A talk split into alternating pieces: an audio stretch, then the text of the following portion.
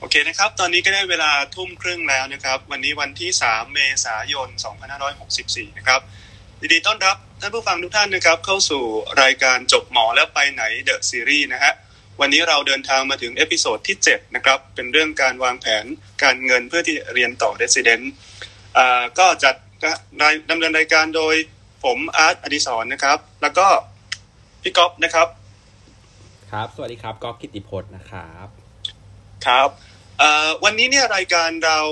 มีความพิเศษกว่าครั้งที่ผ่านๆมานะครับพี่ก๊อฟจากเดิมที่เราเคยแนะนำว่าหลังจากเราเรียนจบหมอแล้วเนี่ยเราจะเรียนต่ออะไรหรือว่าเราจะไปทำงานแบบไหน ในวันนี้เนี่ยรายการมันดูแตกต่างนะฮะคือเราอาจจะไม่ได้แนะนำว่าไปเรียนต่อหรือว่าไปทำงานอะไร แต่ว่าเป็นเรื่องการจัดการการเงิน อันนี้มีที่มาที่ไปยังไงครับ อยากให้พี่ก๊อฟเล่านิดนึงครับจริงๆ แล้วอันนี้เพนพอยมาจัดการไปกินข้าวกับเพื่อนครับพูดง่ายๆก็คือ ก็คือเหมือนว่าเพื่อนสมัยตั้งแต่ที่กลับมาเรียนเรสซิเดนต์กันใช่ไหมครับ สมัยก่อนเนี่ยเราจบแพทย์เนี่ยคือผมไม่แน่ใจนะสมัยนี้อาจจะเริ่มมีสอนบ้างแล้วแต่ว่าสมัยก่อนที่เราจบแพทย์เนี่ยมันไม่มีในโรงเรียนแพทย์นะครับก็คือไม่มีการสอนเรื่องการวางแผนทางการเงินเลย และทีเนี้ยช่วงที่เราไปใช้ทุนนะครับมีเรามีโอกาสอาชีพหมออาชีพหนึ่งที่โชคดี เรามีโอกาสที่จะมีรายได้ที่สูงกว่าอาชีพอื่นครับผมอาจจะสูงถึงหลักหมื่นปลายๆอะไรอย่างนี้ได้นะครับอ่า แล้วก็แต่ว่าปัญหาคือว่าพอเราใช้ทุนใช่ไหมครับ แต่ละคนใช้ทุนไม่เท่ากัน1นถึงสปี 3 ปีบ้างแล้วกลับมาเรียนต่อ resident ครับผมขณะที่กลับมาเรียนต่อ resident เนี่ยรายได้ของเราจะลดลงอย่างฉับพลันเหลือแค่2อถึงสามหมื่นเท่านั้นเอง ทีนี้ก็เคยคุยกับเพื่อนครับว่ามันมี pain point อยู่ว่าบางทีนะครับท่านไหนที่มีรายจ่ายครอบส่วนตัวหรือว่าของครอบครัวเยอะเนี่ย รายได้ตอนเรสซิเดนต์นะครับจะไม่พอกับรายจ่ายครับผมเลยเป็นที่มาว่ารู้สึกว่าจริงๆแล้วเนี่ยการวางแผนทางการเงินครับควรจะเริ่มตั้งแต่นับแต่วินาทีที่เรากำลังจบจากโรงเรียนแพทย์เลยหมายความว่าตอนนี้ก็มีเอกเทอร์หลายสถาบันกำลังเรียนจบกันอยู่ครับก็ออกไปใช้ทุนเนี่ยก้าวแรกเราควรจะมีไอเดียในใจแล้วว่าเราแผนชีวิตยังไงต่อ แล้วก็นอกเหนือจากแผนที่เรียนจบหมอแล้วไปไหนนำเสนออยู่นะครับเราควรจะมีไอเดียด้วยครับว่าเราจะวางแผนทางการเงินยังไงนะครับผม ครับข้อนี้เห็นด้วยกับพี่ก๊อฟมากเลยครับ เพราะว่าเรื่องการเงินเนี่ยในโรงเรียนแพทย์เราไม่ค่อยสอนเนาะเราก็จะเน้นเรื่องการรักษาผู้ป่วยนะครับ การออกไปทำงาน ทีนี้พอเราต้องออกไปใช้ชีวิตจริง มีเรื่องเงินเข้ามาเกี่ยวข้องเนี่ยการจัดการการเงินนั้นสำคัญมากๆ ทั้งในขณะที่กำลังทำงานใช้ทุนอยู่นะครับ รวมถึงการวางแผนที่จะกลับมาเรียนต่อ resident ซึ่งอย่างที่พี่ก๊อฟว่าครับว่ารายได้เราลดลงเยอะมากพอสมควรเพราะนั้นเนี่ยถ้าหากว่าเราไม่มีโอกาสได้วางแผนการเงินตั้งแต่ตอนแรกก็อาจจะมีปัญหาตามมานะฮะในช่วงที่เรียนต่อ Resident นะครับและเพื่อที่จะแก้ไขปัญหานี้นะครับ ก็สำหรับผู้ฟังทุกท่านนะฮะวันนี้เราก็เลยเชิญ speaker นะครับทั้งสองท่านมาพี่กันและพี่โอ๊ตนะครับเดี๋ยวผมรบกวนให้ speaker ของเราแนะนำตัวนิดนึงครับพี่กันก่อนก็ได้ครับครับสวัสดีครับผมนายแพทย์ศิลวิทย์วงพาณิชย์นะครับ ก็คือหรือเรียกว่าหมอกันหรือกันก็ได้นะครับ อันนี้คือเป็นปัจจุบันนี้คือเรียนต่อ resident อยู่นะครับที่ โรงเรียนแพทย์ในภาคอีสานนะครับ ก็ resident หนึ่งนะครับก็ตัวส่วนตัวก็ทำเพจเกี่ยวกับการลงทุนในหุ้นครับ ชื่อ Money Clinic ครับผมขอบคุณครับ ครับเชิญ speaker อีกท่านครับ พี่โอ๊ตครับ ครับ สวัสดีครับ ผมนายแพทย์พันวิสุทธ์หน่อยนะครับ ปัจจุบันก็อ่าทำเป็นของของคลินิกเอกชน แล้วก็ทำในส่วนของการวางแผนการเงินนะครับ เป็นที่ปรึกษาการเงิน TPT ของจากสมาคมนักวางแผนการเงิน แล้วก็ เป็นผู้วางแผนการลงทุนครับ ผมครับ แล้วก็เป็นตัวแทนบริษัทประกันแห่งหนึ่งครับผม ขอบคุณครับ ขอบคุณพี่การและก็พี่โอ๊ตนะฮะ ทีนี้เนี่ยพี่การกับพี่โอ๊ตทั้งสองท่านเป็นเป็นหมอเนาะจบหมอมา ก็มีความสงสัยเหมือนกันครับว่า หลังจากที่จบหมอมาแล้ว หรือตอนที่เรียนอยู่ก็ตามเนี่ยนะครับ มีความสนใจเรื่องการเงินเป็นพิเศษอย่างของพี่การเนี่ยก็ ไปเปิดเพจเรื่องการลงทุนเกี่ยวกับหุ้นพี่โอ๊ตเองก็เป็นที่ปรึกษาทางการเงินเนี่ยครับเลยอยากจะถามครับว่าเอ๊ะที่มาที่ไปแรงบันดาลใจตอนแรกที่มีความสนใจเกี่ยวกับด้านการเงินเนี่ยครับ มันเป็นไงมาไงครับ ผมถามพี่กันก่อนก็ได้ครับ ครับก็ของผมมันเริ่มจากตอนเรื่องไอ้เรื่องความสนใจทางการเงินนะครับ ผมเริ่มจากตอนประมาณช่วงปีสองปีสามนะตอนแรกคือเป็นเรื่องเกี่ยวกับการลงทุนในหุ้น คือไปเจอมีเพื่อนคนหนึ่งแล้วกันที่สนิทกันนะครับเขาก็พูดถึง ดูหุ้นแล้วเนี่ยว่าลงทุนยังไงผลตอบแทนได้ดีนะ อะไรอย่างเงี้ยครับก็เลยได้เริ่มศึกษาตรงนั้น แต่ว่าถามว่าเรื่องการเงินจริง ๆ เนี่ย ที่เริ่มมาศึกษาจริงคือวันตอนช่วงปีห้าเข้าปีหกครับช่วงนั้นช่วงขึ้นเอกเทิร์นเพราะว่าพอหลังนั้นเราต้องจบไปทำงานเนี่ยครับก็ต้องมีการวางแผนเรื่องการเงินแล้ว เพราะเราจะต้องมีเงินเดือนมีการดูแลบริหารตรงนี้ครับ คือผมได้ไปดูจากคลิปของทางช anel Money Coach นะครับของโค้ชหนุ่มนะซึ่งผมดูแล้วก็เออมันเป็นสิ่งที่คนทุกคนควรได้ไปดู แล้วก็ มันเป็นหนึ่งในแรงบันดาลใจที่ทำให้ผมเริ่มมาเตรียมตัว แล้วก็ศึกษาเรื่องพวกนี้ว่าไอการลงทุนในไอการวางแผนการเงิน หรือว่าการดูแล personal finance ของตัวเองเนี่ย เป็นเรื่องสำคัญก็ตระหนักตรงนี้ครับตั้งแต่ตอนนั้นเป็นต้นมาครับผมโอ้ครับผมขอบคุณครับ ถือว่าเป็นการเตรียมตัวคือมีความสนใจที่เร็วมากเลยนะฮะตั้งแต่ปี 2 ปี 3 แล้วก็หาความรู้เพิ่มเติมด้วยตนเองจนกระทั่งถึงตอนนี้เรียนจบมาแล้วก็มีความรู้แบบแน่นมากพอสมควรนะฮะ ถ้าเปรียบเทียบกับตัวผมตอนอยู่ปี2ปี3ไม่มีความรู้เรื่องพวกนี้เลยนะฮะครับผมเอ่อพี่โอ๊ตครับ อยากให้เล่านิดนึงครับว่าตอนแรกที่มาสนใจทางด้านเกี่ยวกับการเงินเนี่ยเอ่อตอนนั้นเริ่มต้นยังไงครับอ๋อก็คือตอนก่อนจบเอ็กเทอร์เนี่ยคือตอนนั้นผมตอนนั้นมันจะมี forex ครับ เป็นการเทรดค่าเงิน แล้วมันมีอยู่ช่วงหนึ่งที่คือผมก็วางแผนการลงทุนแล้วก็เทรดไปด้วย แล้วตอนนั้นผมเทรดได้สามวันประมาณสักสามแสนหก ผมก็เลยเหมือนเงินมันเหลือ คราวนี้ผมก็เลยลองลองปรึกษาพี่คนหนึ่งหาที่เขาประสบความสำเร็จด้านด้านด้านเกี่ยวกับที่ปรึกษาการเงิน ก็เลยทักไปถามเขาว่า อ่า ถ้าสมมติมีเงินก้อนหนึ่งที่เหลืออยู่เนี่ย ผมจะเรียนอะไรให้มันต่อยอดได้บ้างเขาก็เลยบอกว่าอะงั้นไปเรียนเรื่องการลงทุนไหมสอบไปที่ license ไหมเรียนประกันไหมเรียนที่ปรึกษาการเงินไหมนักวางแผนการเงิน แล้วก็ผมก็เลยเรียนมาทีละ step เรื่อยๆประมาณนี้ครับอ่าอันนี้คือจุดเริ่มต้น ครับผม ครับขอบคุณมากครับ โอ้อะตอนตอนนั้นที่เริ่มเป็นเทรด forex นะฮะ อันนี้คือเป็น day trade นะครับ หรือว่ายังไงเอ่ย ใช่ครับ ตอนนั้นผมเป็น day trade ใช่ครับโอ้ถือว่าได้ค่าค่าตอบแทนได้ได้ผลลัพธ์จากการเทรดมากพอสมควรนะฮะสามแสนหกเนี่ยผมเห็นตัวเลขแล้วตาลุกวาวเลยนะฮะ โอเค ครับผม เอ่อทีนี้เนี่ย เดี๋ยว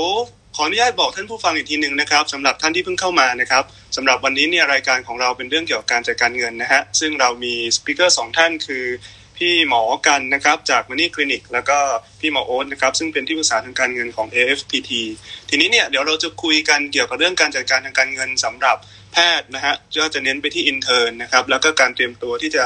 จัดการการเงินก่อนกลับมาเรียน Resident คงจะใช้เวลาพูดคุยกันประมาณ 1 ชั่วโมงนะครับ ก็จากช่วงนี้ประมาณหนึ่งทุ่มครึ่งเนี่ยไปถึงประมาณ2องทุ่มครึ่ง แล้วก็หลังจากนั้นครับเราจะเปิดฟลอร์นะฮะเป็น Q&A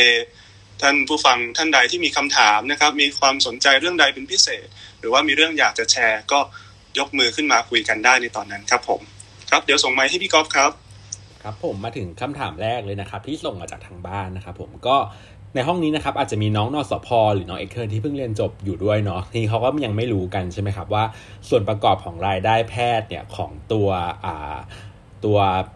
intern หรือว่า resident เนี่ยต่างกันยังไงบ้างนะครับคำถามแรกก็เลยจะเป็นว่าอยากจะให้อ่าพี่กันกับพี่โอ๊ตครับช่วยเล่าให้ฟังหน่อยครับว่ารายได้องค์ประกอบรายได้ของแพทย์เนี่ยสมัยเป็น intern เนี่ยมันเป็นยังไงบ้าง และสมัยเป็น resident ครับผมจะเป็นยังไงบ้างนะครับผม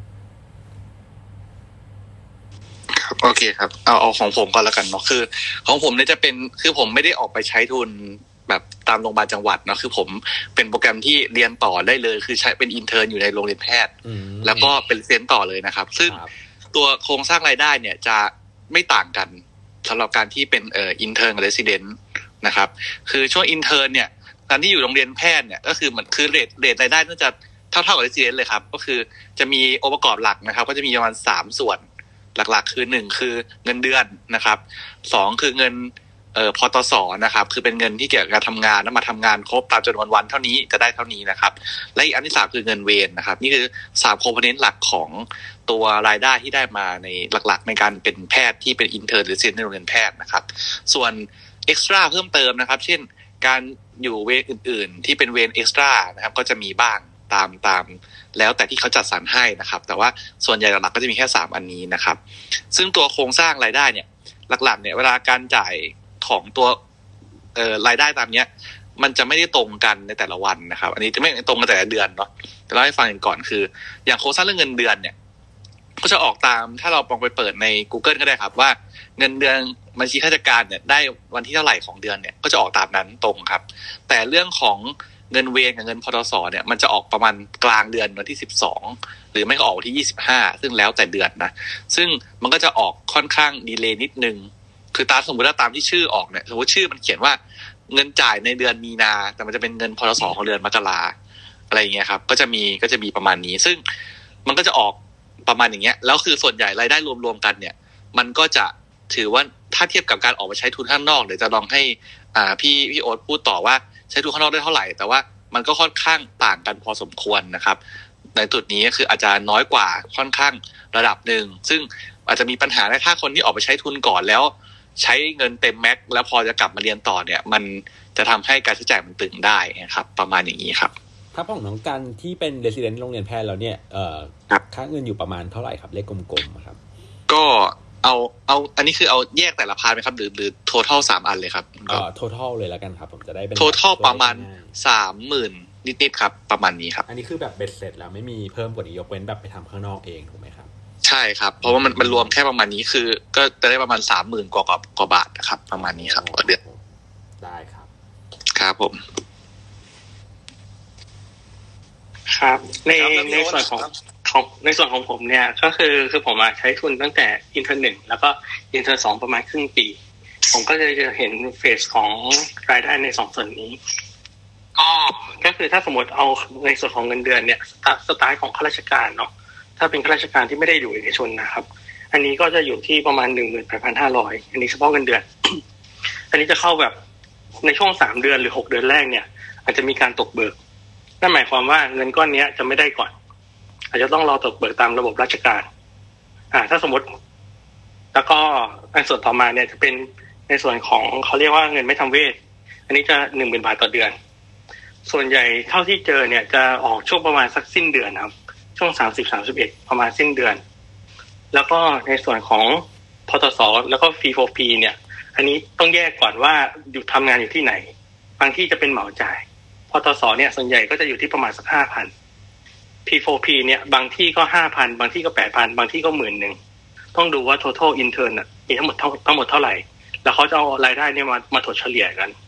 ครับ ก็ตีเป็นเลขกลมๆว่าประมาณสักห้าพันถึงหนึ่งหมื่นสำหรับเงิน P4P แล้วเงิน P4P เนี่ย แล้วแต่ว่าเขาจะจ่ายแบบเป็นเลกูล่าไหมหมายถึงว่าอาจจะจ่ายทุกเดือนไหมหรือบางที่เนี่ย ซึ่งของผมเป็นอินเทอร์หนึ่งอยู่แถวภาคอีสานเนี่ย บางทีอาจจะตกเบิกตกเบิกมาสักหกเดือน ถึงจะได้เงินก้อนนี้สักครั้งหนึ่ง อ่าแสดงว่าเงินก้อนนี้จะไม่ไม่มาแบบทุกเดือน ส่วนเงินที่จะเข้าทุกเดือนแบบชัวร์ๆจะเป็นเงินที่มาจากเงินเวรเงินเวรเนี่ยเรทปกติเนี่ยจะอยู่ที่ประมาณสักแปดร้อยถึงเก้าร้อยเหลือจะพันหนึ่งต่อแปดชั่วโมง ซึ่งตัวเฉลี่ยมันค่อนข้างเยอะซึ่งค่อนข้างค่อนข้างจะทำงานหนักแต่ว่าได้เงินเงินน้อย แล้วรวม total ต่อเดือนเนี่ยมันจะอยู่ที่ประมาณสักสองหมื่นถึงสี่หมื่นแบบ average นะครับ แล้วแต่ว่าคุณอยู่ในโรงพยาบาลโรงพยาบาล ศูนย์หรือโรงพยาบาลแบบเป็นโรงพยาบาลข้างนอกหน่อยครับ เป็นโรงพยาบาลชนบทหน่อย อันนี้ก็จะได้เลทอยู่ที่ประมาณสักสี่หมื่น total แล้วอะอาจจะอยู่ที่เลทสวิงอยู่ที่ประมาณสักห้าหมื่นห้าจนถึงสักแปดหมื่นประมาณนี้โดยประมาณ ในส่วนของเรื่องรายได้ แต่ถ้าเข้าแน่นอนเนี่ยจะอยู่ที่ประมาณสักสองหมื่นถึงสามหมื่นต่อเดือนในช่วงสามถึงหกเดือนแรก ครับผมประมาณนี้ อืมครับผม ตัวเลขก็จะแตกต่างกันนะฮะ ระหว่าง กลุ่มที่เป็นการใช้ทุนเป็นแบบราชการนะฮะกับอีกแบบหนึ่งนะครับ แต่ที่เห็นได้ชัดเจนอย่างที่พี่การบอกนะว่าถ้าลงมาเป็น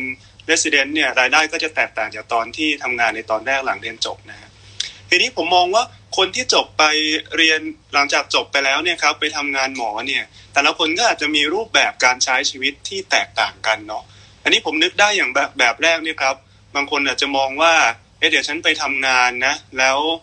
มีเวลาที่แน่นอนชัดเจนว่าไปทำงานเก็บเงินอย่างเดียวมุ่งมั่นว่าจะไปเรียนต่ออย่างเดียวเนี่ยถ้าเป็นในกรณีนี้เนี่ยครับพี่กันกับพี่โอ๊ตมีความเห็นยังไงบ้างครับ คิดว่าแบบนี้ใช้ได้ไหมหรือว่ายังไงดี หรือว่าวิธีการว่าถ้าจะเก็บเงินอย่างเดียวแล้วเนี่ยควรจะมีวิธีการเก็บแบบไหนแบ่งเงินใช้อย่างไรครับผมถามพี่โอ๊ตก่อนก็ได้ครับอ๋อก็ก็คือเคสเคสแบบนี้ส่วนใหญ่จะจะมีค่อนข้างเยอะ แต่ว่าผมผมจะบอกว่าเคสแบบนี้ส่วนใหญ่จะมีประมาณสักห้าสิบห้าสิบส่วนใหญ่ในในช่วงประมาณสักสามถึงหกเดือนแรกอะ่ะเอ่อจาก extern เปลี่ยนเป็น intern ก็คือเปลี่ยนจากคนที่อาจจะมีรับรายได้จากคุณพ่อคุณแม่ แล้วกลายเป็นมีรายได้เนี่ย ส่วนใหญ่ในช่วงสามถึงหกเดือนแรก เท่าที่ผมมี Data ก็คือเขาจะใช้เงินเต็มที่นั่นหมายความว่าในช่วงสามถึงหกเดือนแรกเขาอาจจะยังไม่ได้เก็บ แล้วเขาเพิ่งเพิ่งมาอะเริ่มจะต้องว่า ต้องเก็บแล้วนะอันนี้ฮะก็จะเป็นอีก part หนึ่งครับผม แล้วถามว่าถ้าจะต้องเก็บเนี่ย ต้องเก็บเท่าไหร่ใช่ไหมครับคำถามต่อมาเนี่ย ผมอยากจะต้องถามก่อนว่า อีกกี่เดือนหรือกี่ปี ถึงจะกลับไปเรียนต่อเฉพาะทาง อ่า ถ้าสมมติว่าตีเอเวอเรสแล้วใช้ทุนสามปีครบ แล้วเขาถึงจะกลับไปเรียนต่อคำถามต่อมาคือวันที่กลับไปเรียนต่อแล้ว เงินเขาเหลือประมาณสักสองหมื่นห้าถึงสามหมื่นเนี่ย เงินจะเพียงพอไหม อย่างที่สองคือ ถ้าเขาต้องการคุณภาพชีวิตที่เท่าเดิมอยู่ที่ระดับห้าหมื่นเนี่ย แบบเป็นอินเทอร์แล้วกลับไปเรียนต่ออยู่ที่ระดับห้าหมื่นเนี่ยแสดงว่าเขาต้องมีแคชโฟลหรือว่ากระแสเงินสดต่อเดือนที่เพิ่มขึ้นคือเดือนละสองหมื่นนั่นหมายความว่าเขาอยากจะต้องเก็บเงินก่อนไปเรียนต่อขั้นต่ำมินิมัมอยู่ที่ประมาณสักหกแสนหกครับผมถ้าระหว่างทางที่ต้องเก็บหกแสนหกเขาก็ต้องเก็บเดือนละสองหมื่นต่อเดือนทุกเดือน ครับผมประมาณนี้ ซึ่งในช่วงหกเดือนแรกเนี่ย ตกเบิกเขาไม่มีทางเก็บได้ แต่พอตกเบิกเสร็จแล้วอะตอนนั้นอะเขาก็ต้องมานั่งเก็บเท่ากับจำนวนเงินที่ตกเบิกมา ถ้าเขาไม่ได้เก็บเขาก็ต้องมาเริ่มสตาร์ทใหม่อีกอยู่ดี ครับผมประมาณนี้ อืมครับอันนี้เป็นตัวอย่างในกรณีที่เก็บเงินอย่างเดียว ทีนี้เออส่วนหนึ่งเนี่ยครับที่มุ่งมั่นเก็บเงินทำงานเนี่ยนะฮะเพื่อที่จะเรียนต่อ อาจจะมีมุมมองในแง่ของการนำเงินที่เก็บได้ครับ ไปลงทุนเพื่อที่จะเพิ่มพูนเงินที่มีอยู่เอ่อตรงนี้เดี๋ยวถามเอ่อพี่กันเพิ่มเติมดีกว่าฮะว่า ถ้าหากว่ามีเงินเก็บอยู่ก้อนหนึ่งแล้วตามที่พี่โอ๊ตแนะนำมาเนี่ยจะเป็นเดือนละสองหมื่นนะครับแต่ว่าอยากจะเพิ่มพูนเงินที่มีเนี่ยให้มันให้มันมากขึ้นกว่าเดิมเนี่ยนะฮะ พี่กันมีข้อแนะนํำยังไงบ้างครับในกรณีนี้ครับผมก็คือจากการที่เก็บเงินมาแล้วอยากจะให้มันเพิ่มพูนเนาะคืออาย้อนกลับไปจริงๆก็ผมคิดว่าก่อนที่จะเริ่มเอาเงินสร้างให้มันโตนะครับ เราต้องมีกระเป๋าเงินสำคัญ อันนี้ที่หลายๆคนอาจจะไม่เคยคิดมาก่อนคือ กระเป๋าเงินสำรองฉุกเฉินนะครับ ซึ่งก่อนเนี่ยมันควรจะมีไว้ก่อน เพราะว่าสมมติว่าเราเกิดเหตุอะไรก็ตามเกิดขึ้น เรา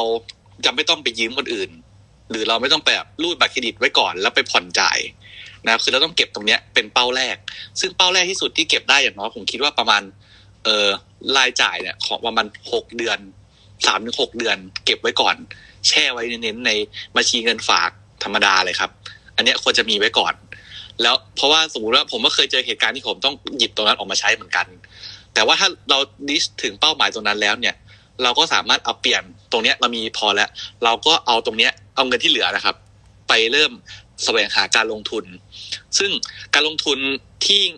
อย่างน้อยคือจะมีตั้งแต่เงินฝากออมทรัพย์ฝากประจำใช่ไหมฮะสลากออมสินก็ตามแต่ ซึ่งอันเนี้ยเป็นตัวที่ค่อนข้างการันตีผลตอบแทนได้ระดับหนึ่งและเงินต้นจะไม่หาย อันนี้คือสำหรับผู้เริ่มต้นนะครับ แต่ว่าถ้ามันเรามีเงิน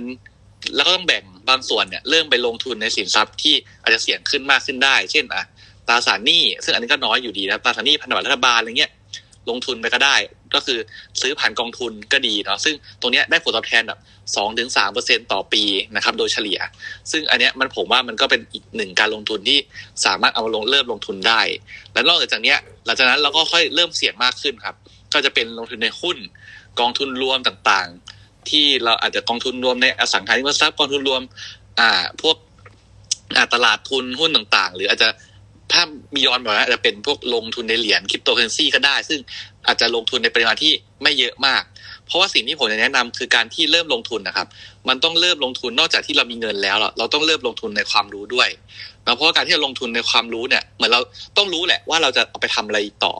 นะครับการที่เหมือนที่เราเรียนหมอมาเนี่ยเรียนหมอจบไปเราต้องมีความรู้นะที่สามารถรักษาคนไข้ได้ เพราะฉะนั้นเนี่ยเหมือนการลงทุนเหมือนกันนี่คือการรักษาเงินของเราเอง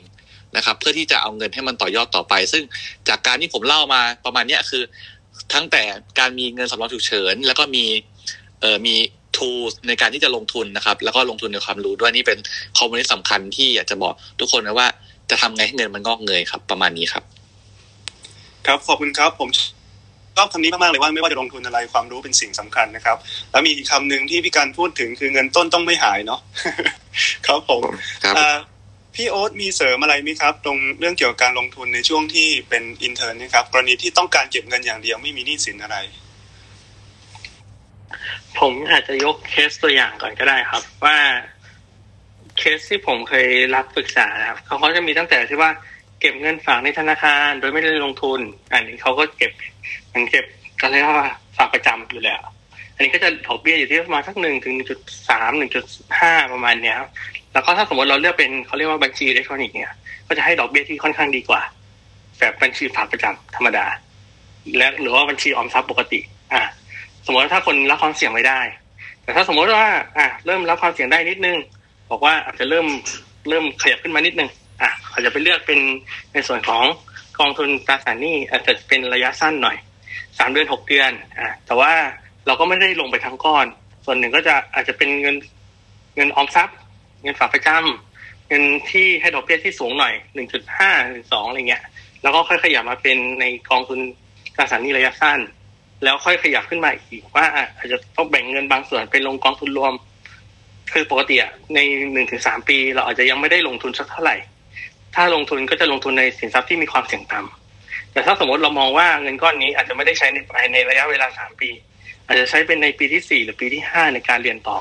เราอาจจะลงทุนในกองทุนที่มีตราสารผสม อย่างเช่นตราสารหนี้บวกตราสารทุน แต่ว่าเวทในตราสารหนี้สักค่อนข้างเยอะมากกว่า จะทำให้เงินต้นมันไม่หาย แต่ว่ามันมีโอกาสโตในเงินที่ในตราสารทุน หรือในกองทุนหรือในหุ้นส่วนนี้ก็ได้ แต่ไม่ใช่เอาทั้งหมดไปลงในหุ้น ไม่ใช่เอาทั้งหมดทั้งหมดเนี่ยไปลงในกองทุนที่อยู่ในตราสารทุน อันนี้จะทำให้โอกาสที่ในช่วงสามปีถึงห้าปี หรือว่าตอนเรียนจบเนี่ย เงินมันจะไม่พอ อ่านี่จะเป็นความเสี่ยงที่จะเกิดขึ้นได้ ครับ ประมาณนี้ ครับขอบคุณครับ ทีนี้พี่โอ๊ตพูดถึงเรื่องความเสี่ยงเนี่ยครับ ผมขอถามเพิ่มเติมนิดนึงได้ไหมครับว่า คิดว่าแต่ละคนอาจจะมีการความยอมรับความเสี่ยงได้แตกต่างกัน ทีนี้เนี่ยพี่โอ๊ตมีคำแนะนำไหมครับว่าการจะประเมินว่าแต่ละคนจะยอมรับความเสี่ยงได้มากน้อยแค่ไหนเนี่ย มีแนวทางยังไงบ้างครับ เป็นภาพกว้างๆง่ายๆก็ได้ครับเอ่อผมผมให้มองอย่างนี้ว่า วันเนี้ยถ้าสมมติพี่ถึงเงินมาก้อนหนึ่งแสนหนึ่งเนี่ย กี่บาท ที่ขาดทุนแล้วจะรู้สึกไม่สบายใจ เป็นห้าเปอร์เซ็นไหม เป็นสิบเปอร์เซ็นไหม เป็นยี่สิบเปอร์เซ็นไหม หรือเป็นห้าสิบเปอร์เซ็นถ้าสมมติบอกว่าห้าเปอร์เซ็นก็ไม่สบายใจแล้วอ่าแสดงว่าถ้าเป็นแนวเนี้ยแปลว่าคุณรับความเสี่ยงได้ต่ำคุณไม่ให้เงินต้นหาย ถ้าเป็นกลุ่มนี้ส่วนใหญ่ก็จะอยู่ในแบบว่า อะบัญชีเงินฝากเลย หรือฝากประจำเลย หรือคือมาลงทุนในกองทุนเนี่ยเขาก็ยังกังวลเลยครับ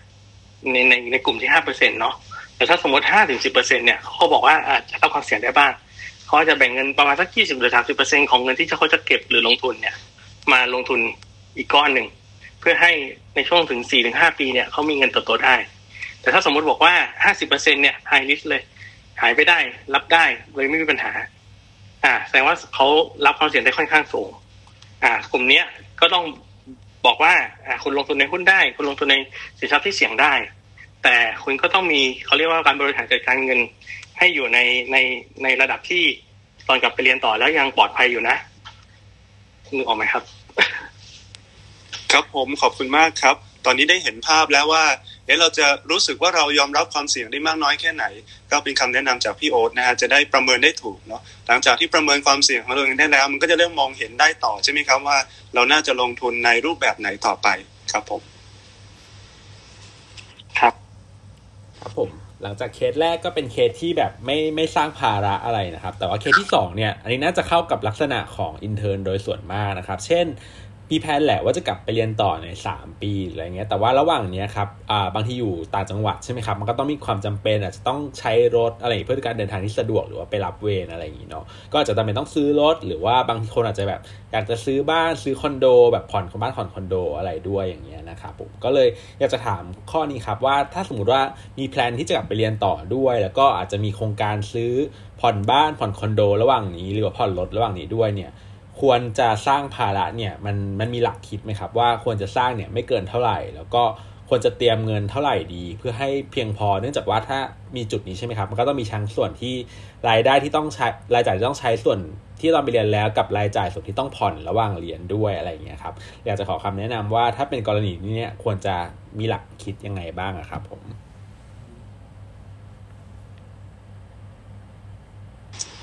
เป็นพี่โอ๊ตก่อนก็ได้ครับ โอเค ครับก็คือคือปกตินะในการสร้างสร้างภาระหนี้สินเนี่ยในในสัดส่วนทางการเงินเนี่ย เราจะไม่ให้เกินประมาณสักสามสิบห้าถึงสี่สิบห้าเปอร์เซ็นของทั้งรายได้ทั้งหมด วิธีคิดเนี่ยไม่ได้คิดตอนที่เรามีเงินเยอะ แต่ให้คิด worst case ที่เรามีเงินน้อยนั่นหมายความว่าเราต้องคิดว่าตอนที่เรากลับไปเรียนอะสามสิบห้าถึงสี่สิบห้าเปอร์เซ็นเนี่ย เรามีเงินพอไหมอืมให้นึกง่ายๆก็ได้ครับว่า ถ้าสมมติเขา เอ่อตอนเนี้ยเรากลับเราแพลนที่จะกลับไปเรียนต่อ แล้วพอเรากลับไปเรียนต่อเนี่ย ตอนกลับไปเรียนต่อรายได้เดือนหนึ่งประมาณตกกลมๆสักสามหมื่นต่อเดือน ปีนึงก็สามแสนหกใช่ไหมครับ ถ้าสามสิบห้าเปอร์เซ็นเนี่ยก็อยู่ที่ประมาณสักแสนสองนั่นหมายความว่าสมมติว่าถ้าเราจะสร้างภาระหนี้สินเนี่ย เราไม่ควรจะผ่อนชำระปีหนึ่งเกินแสนสองหรือตกเฉลี่ยปีเดือนละหมื่นเพราะถ้าสมมติเกินมากกว่าเนี้ยมันก็จะเริ่มกระทบ กระทบทางด้านการเงินแหละอ่าถ้าสมมติหายไปหมื่นหนึ่งเหลืออีกสองหมื่นสองหมื่นถ้ายังมีค่าใช้จ่ายอื่นๆอีก ค่ากินค่าอยู่ค่าที่พักค่าเดินทางอะอาจจะหมด หรือถ้าสมมติเราสร้างหนี้สินที่มากกว่าเนี้ย สุดท้ายแล้วอะตอนปีที่สามอะเราอาจจะตัดสินใจว่าเราจะไม่ได้กลับมาเรียน แล้วโดยเฉลี่ยเนี่ย ถ้าสมมติเงินที่จะต้องผ่อนชำระเดือนละประมาณหมื่นหนึ่งเนี่ยลดลดเนี่ยจะอยู่ที่ประมาณสักหกแสนถึงไม่เกินล้านหนึ่งถ้าล้านหนึ่งเนี่ยมันจะตกอยู่ที่ประมาณสัก หมื่นถึงหมื่นสองไม่เกินหมื่นห้าประมาณนี้ ถ้าถ้าถ้าจะผ่อนรถ แต่ว่าถ้าสมมติเป็นบ้านเนี่ยเลทที่จะอยู่ที่ที่ผ่อนได้นี่จะอยู่ที่ประมาณสักสองล้านถึงสามล้าน ก็ยังพอผ่อนได้ในช่วงหลังจากสามปีขึ้นไป แต่ถ้าสมมติบางคนเนี่ยเอ่ออาจจะมีข้อมูลที่ว่าซื้อบ้านที่ราคาสูงกว่านั้น อาจจะเป็นสักห้าล้าน บวกกับไปซื้อรถอีกเนี่ย ตอนที่เป็น intern เนี่ยคุณสามารถจ่ายได้ แต่หลาย ๆ เคสที่มาปรึกษาผมเนี่ยคือเขาก็อยากกลับมาเรียนนะ แต่ถ้ากลับไปแล้วเขาไม่ได้เตรียมเงินที่มากพอหรือว่าเงินที่เพียงพอที่จะจ่ายการผ่อนชำระทั้งรถทั้งบ้าน และทางครอบครัวก็ไม่ได้มีเงินมา support ก้อนเนี่ยทำให้สุดท้ายเคสแบบนี้จะไม่ได้กลับมาเรียน เพราะต้องไปเก็บเงินก่อน อีกหนึ่งถึงสองปีหลือจะสามปี แล้วค่อยกลับมาเรียนต่อ ประมาณนี้ครับ ก็คืออาจจะต้องไปเพิ่มเวลาเก็บเงินเพิ่มก่อนกลับมาเรียนใช่ไหมครับผม ใช่ครับ หรือว่าอาจจะต้องขยันมากขึ้น เช่นไปเปิดคลินิกหารายได้เพิ่มอะไรอ๋อมันมันทำอย่างอื่นได้ครับ แต่ว่าหมายถึงว่า เราก็จะมีทามมิ่งว่า เราก็จะมีตัวเลขกลมๆว่า ต้องเก็บเงินเท่าไหร่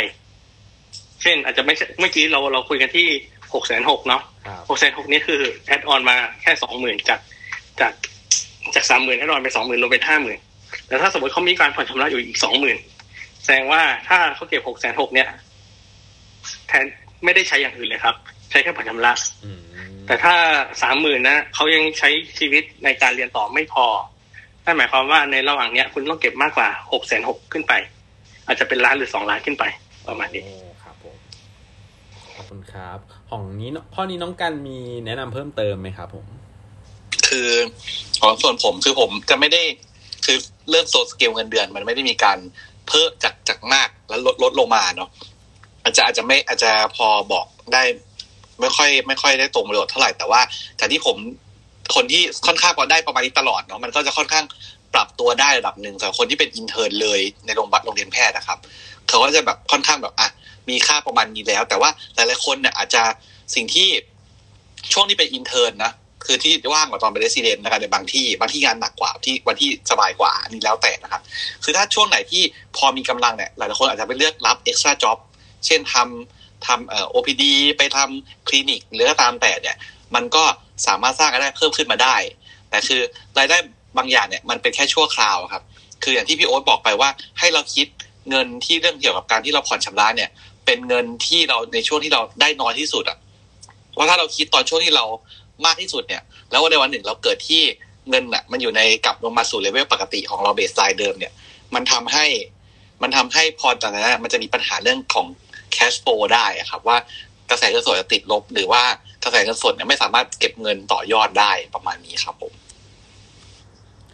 ขอถามของน้องกันเพิ่มเติมนิดนึงครับ อย่างเช่น ถ้าเป็นแบบเหมือนใช้ทุนโรงเรียนแพทย์ตั้งแต่แรกใช่ไหมครับอย่างเงี้ยรายได้เนี่ยมันจะน้อยกว่าคนที่ออกไปข้างนอกชัดเจนนะครับ อย่างนี้เราครัมีบแนวทางการวางแผนแบบสมมติว่า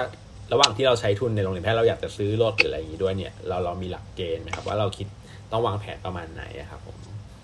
คือถ้า สุดท้ายคือมันขึ้นอยู่กับตอนที่เราเริ่ม list รายรับรายจ่ายก่อนนะครับ ตั้งแต่แรกเลยครับ คือเราต้องทำบัญชีรายจ่ายดูก่อนว่า รายจ่ายเนี่ย ของเรามันมีรายจ่ายฟิกคอร์สกับรายจ่ายเออที่เป็นแบบผันแปรเนาะคือ ขึ้นอยู่ว่าใช้มากใช้น้อย แต่ฟิกคอร์สเช่นอะค่าน้ำค่าไฟเน็ตโทรศัพท์ หรือว่าค่าผ่อนรถค่าอะไรพวกเนี้ยมันจะมีฟิกคอร์สมาอยู่แล้ว ซึ่งเราต้องมาคำนวณแก่ๆครับว่าคือเรื่องพวกนี้ห้ามคิดในใจ ต้องเขียนออกมาเลยว่ารายได้เท่าไหร่หนึ่งสองสามสี่รายจ่ายมีอะไรบ้างหนึ่งสองสามสี่ห้าหกเจ็ดแปดอะไรเงี้ยแล้วก็มาดูว่าตรงเนี้ยเรามีส่วนไหนที่จะปรับได้ไหมมันจะมีส่วนปรับคือหนึ่งการที่ลดรายจ่ายนะแต่มันทำได้เฉพาะรายจ่ายผันแปรเท่านั้นฟิกคอร์ยังอยู่ แต่สิ่งที่ต้องมาดูก็คือวางแผนเรื่องการวิธีหารายได้เพิ่มนะครับ คือ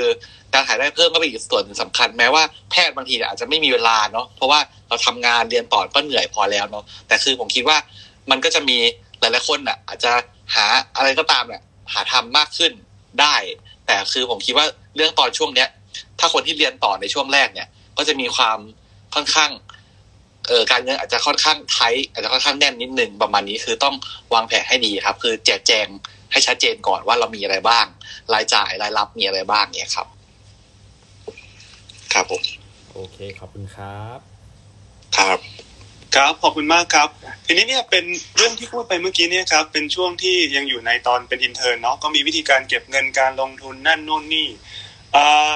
ทีนี้ผมเชื่อว่าหลายคนก็กลับมาเรียนต่อแล้วแล้วก็เริ่มประสบปัญหาแล้วครับว่าเออตอนที่เป็น intern เนี่ยก็ไม่ได้วางแผนการเงิน พอกลับเรียนต่อเรสซิเดนต์ความรู้ทางการเงินก็ไม่ได้เยอะมาก แถมเงินเดือนที่เคยได้ห้าหมื่นหกหมื่นลดลงเหลือประมาณสองสามหมื่น ตรงนี้เนี่ยจะทางพี่กันกับพี่โอ๊ตนี่ครับมีแนะนำมีคำแนะนำให้กับกลุ่มคนที่ประสบปัญหาแบบนี้ยังไงบ้างครับถามพี่กันก่อนล้วกันครับ คือเรื่องของการที่เมีรายได้เยอะแล้วก็มีช่วงที่ลดลงมาเนาะคืออย่างเหมือนที่พี่โอ๊ตเล่าไปแล้วคือ มันเป็นการเตรียมตัวก่อนที่จะเข้ามาอยู่แล้วเนาะคือถ้าคนที่เลือกที่จะเข้ามาเรียนอะต้องรู้ความเสี่ยงตรงนี้ก่อนว่า เงินเดือนหรือว่ารายได้เราจะลดลงหายไปบางคนหายไปห้าสิบเปอร์เซ็น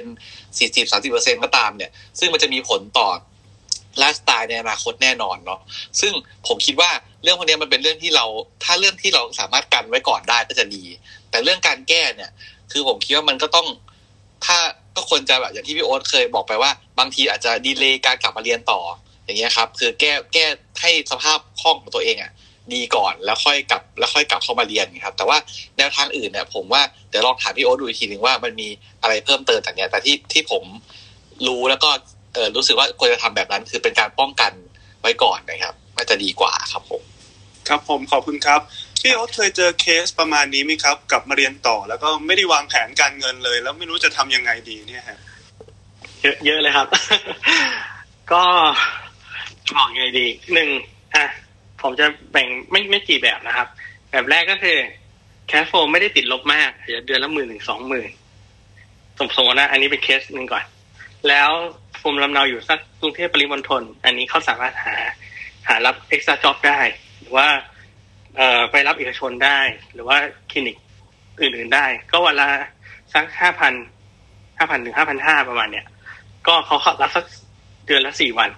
เขาก็พออยู่ได้ โดยที่ไม่ได้มีปัญหา ไม่ต้องทำอย่างอื่นเพิ่ม รับรับเวรเพิ่มข้างนอกหยุดแค่สี่วัน แต่ถ้าสมมติบอกว่าภาระทางการเงินที่สูงกว่าสองหมื่นหรือสามหมื่นขึ้นไป นั่นหมายความว่า อะ มันก็จะเหนื่อยเกินไป ถ้าถ้าสมมติเขาจะรับเวรเดือนหนึ่งแปดวัน หรือว่าเสาร์อาทิตย์ติดกันทุกสัปดาห์เงี้ย มันก็จะเหนื่อยเกินไป ผมก็จะแนะนำว่า คือหลายๆเคสอาจจะไม่ใช่เคสที่ผมแนะนำเนาะเขาก็เลือกที่จะใช้ เอ่อ มีสองแบบนะครับ แบบแรกก็คือให้ทางครอบครัวช่วย หมายถึงว่า อาจจะให้ช่วยในการผ่อนชำระบ้านผ่อนชำระรถ หรือว่ามีภาระอื่น ๆ เนี่ยเขาก็ให้ทางบ้านช่วยไปก่อน แล้วในส่วนที่เขาต้องเรียนเนี่ยเขาก็ดูแลตัวเองไปก่อน อะอันนี้จะเป็นแบบแบบแรกกับอีกแบบหนึ่งก็คือ อะทางบ้านก็ช่วยไม่ได้ แล้วภาระก็ยังมีอยู่ แต่การทำงานก็ยังต้องไปต่อเคสแบบเนี้ย ก็ก็มีเคสที่เกิดขึ้นจริงก็คือเขาจะใช้ต้นทุนทางการเงิน โดยอาจจะไปคุยกับแบงก์หรืออาจจะไปคุยกับสหกรออมทรัพย์อ๋อเมื่อกี้ผมลืมลืมแจ้งว่าการเก็บเงินมันมีเก็บในสหกรได้ด้วย แล้วถ้าเก็บไปด้วย แล้วเราอาจจะกู้สหกรออกมาได้ อ่า ถ้าสมมติมีสองเคสที่เกิดขึ้นจริง ก็คือเคสหนึ่งกู้ของดอกเบี้ยสหกรณ์ดอกเบี้ยอยู่ที่ประมาณสักหกถึงหกจุดห้า แต่ถ้าสมมติเขาไปกู้ของสินเชื่ออเนกประสงค์ มันจะเจ็ดถึงเก้าเปอร์เซ็นหรือสินเชื่อธุรกิจของแพทย์ อันนี้จะอยู่ที่เก้าถึงสิบเอ็ดเปอร์เซ็นก็แล้วแต่ว่าจะเลือกทำแบบไหน แล้วก้อนเนี้ย ถ้าเขาจะเป็นต้องต้องดึงออกมาใช้จริง ๆ อะเขาก็ทำเป็นต้องแบกแบกต้นทุนภาระทางการเงินเข้าไปอีกอาจจะต้องต้องมานั่งคำนวณกันจริง ๆ ว่าสุดท้ายแล้วอะเขามีหนี้เท่าไหร่ แล้วแคชโฟเท่าไหร่ แล้วก็อาจจะต้องโปรเจกต์ทั้งปีเลย ว่าก้อนนี้แต่ละก้อนน่ะรอดไหม แล้วเขาจะหารายได้ได้เพิ่มอีกไหมประมาณนี้ครับ ครับขอบคุณครับเเรื่องการหารายได้เนี่ยครับ มี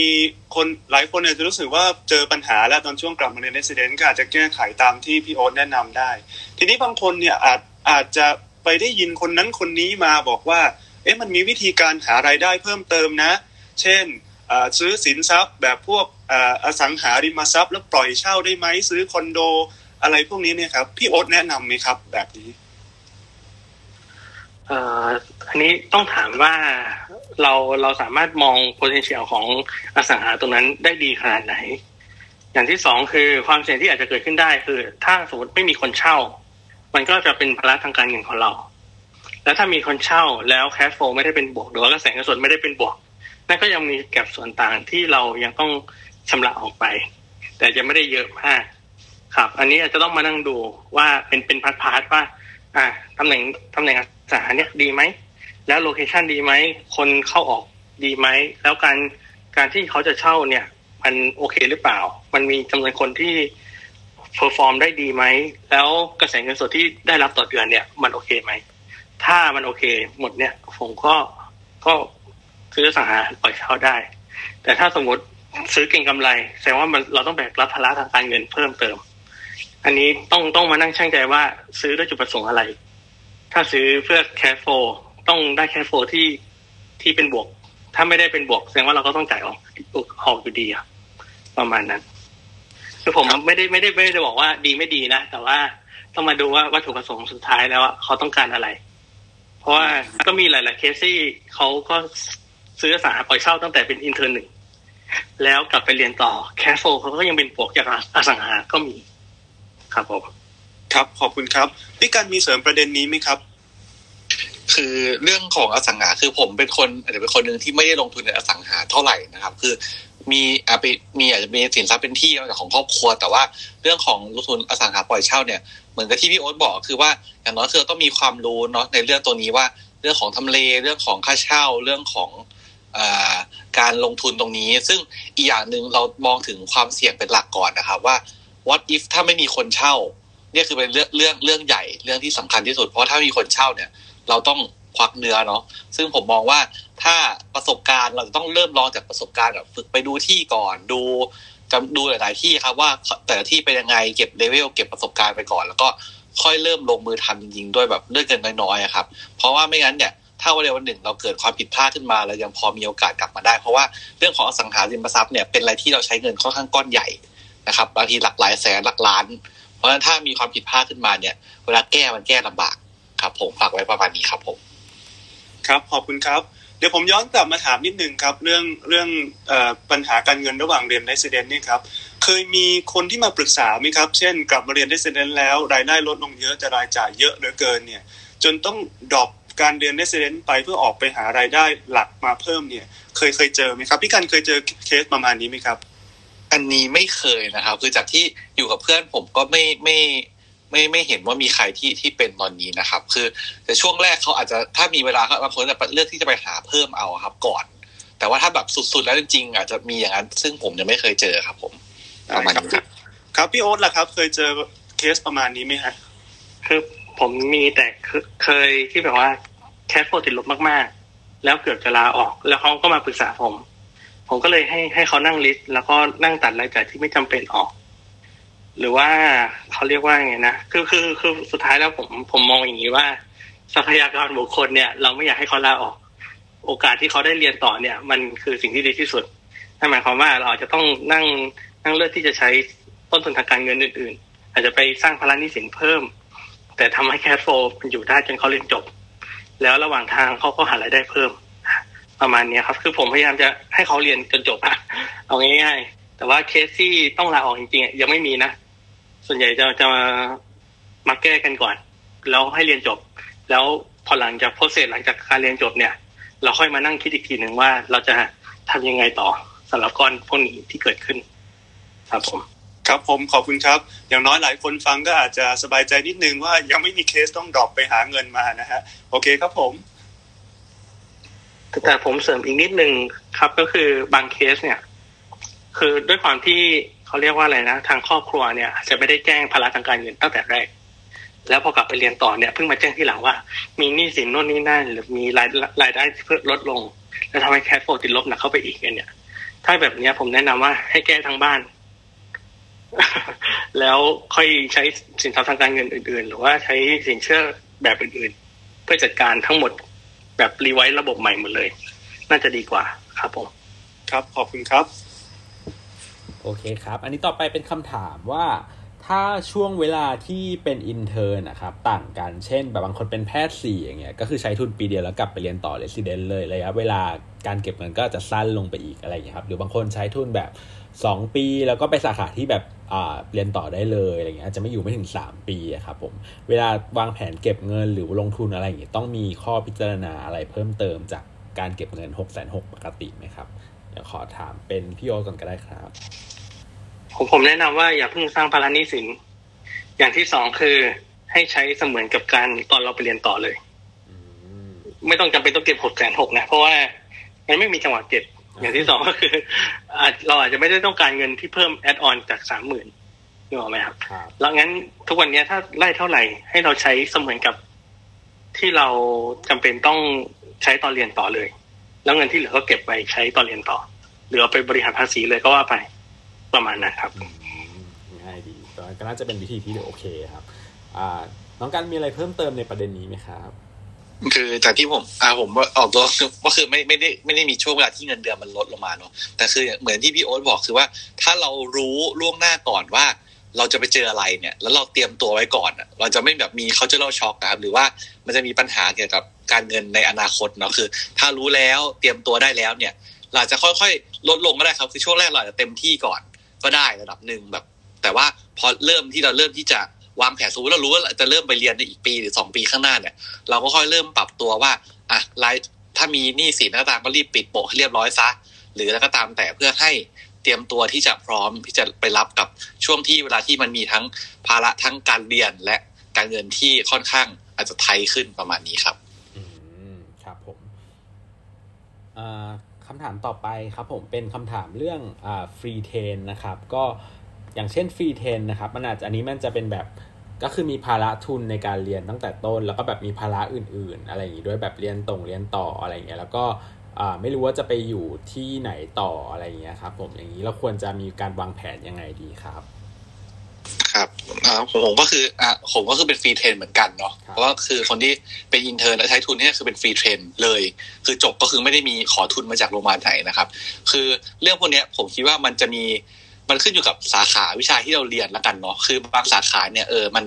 มี supply เยอะของหมอเยอะเนี่ย เพราะฉะนั้นมันก็มีการต้องมีการทำ performance กันนิดนึง แล้วก็เพื่อให้เพื่อให้แบบมีคนมาเห็นเราหรือว่าเราเริ่มไปสมัครไป elective ไปโชว์ตัวให้เขาเห็นตั้งแต่วัน resident สอง resident สามขึ้นไปอะไรเงี้ย เริ่มที่จะโชว์ performance ให้เขาดูว่าเราเออเหมาะที่จะมีที่ทำงานในโรงเรียนแพทย์ตรงนี้นะ หรือโรงพยาบาลรัฐหรือโรงพยาบาลเอกชนก็ตามนะครับ แต่อย่างถ้าบางสาขาเนี่ย ตัว supply ของหมอมันไม่เยอะมาก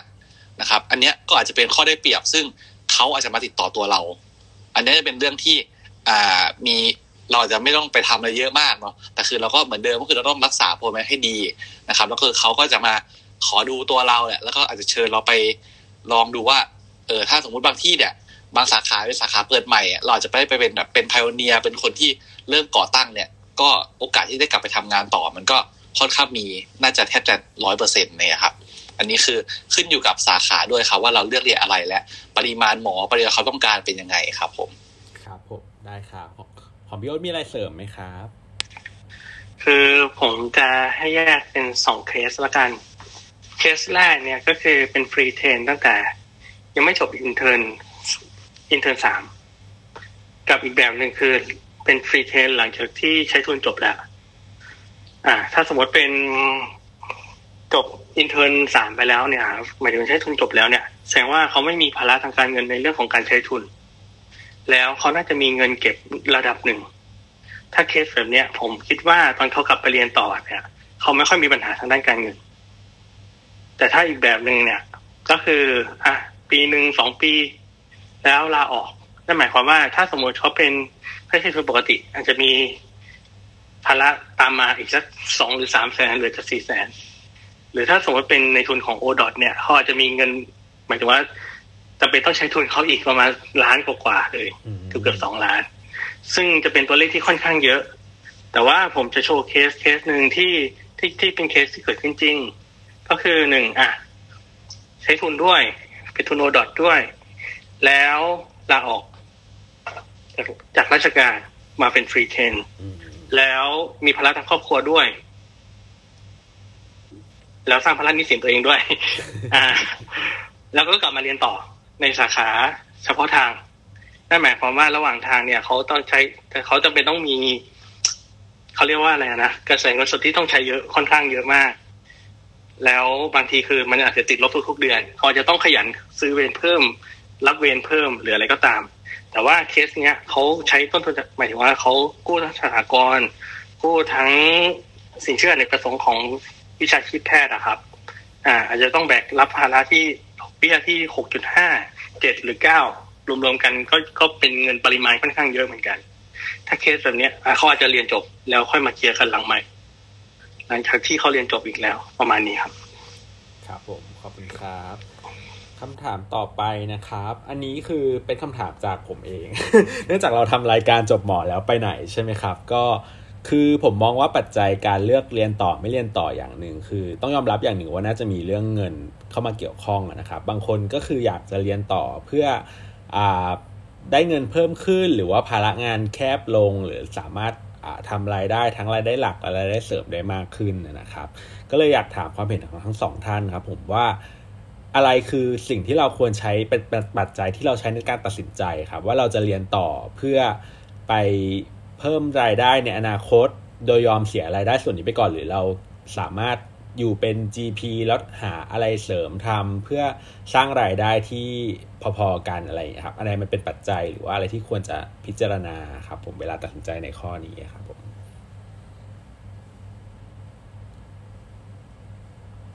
น้องกันก่อนไหมหรือว่าได้ได้เลยอะไอ้ไอ้เมื่อเมื่อกี้อะเสียงมันขาดขาดนิดนึงครับเอาเอาขอขอทวนหน่อยนะครับโทษทีครับคำถามคือ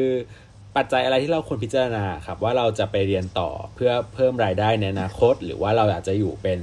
อ่าแพทย์ทั่วไปแล้วก็หาอย่างอื่นทำเพื่อสร้างรายได้ ถ้าถ้าคือคิดถึงแต่เรื่องเงินอย่างเดียวนะครับ เรื่องการเรียนต่อเนี่ยน้องการมีมุมมองว่ายังไงบ้างครับ ครับพี่กอบคือตัวอันเนี้ยครับ คือผมคิดว่าตัว การที่เราเลือกเรียนสาขาแล้วก็ตามแต่นะครับ มันมีปัจจัยหลายอย่างหนึ่งคือเรื่องของความชอบของเราด้วยเนาะแล้วก็เรื่องต่อไปคือเรื่องเพราะเรื่องรายได้นะคือ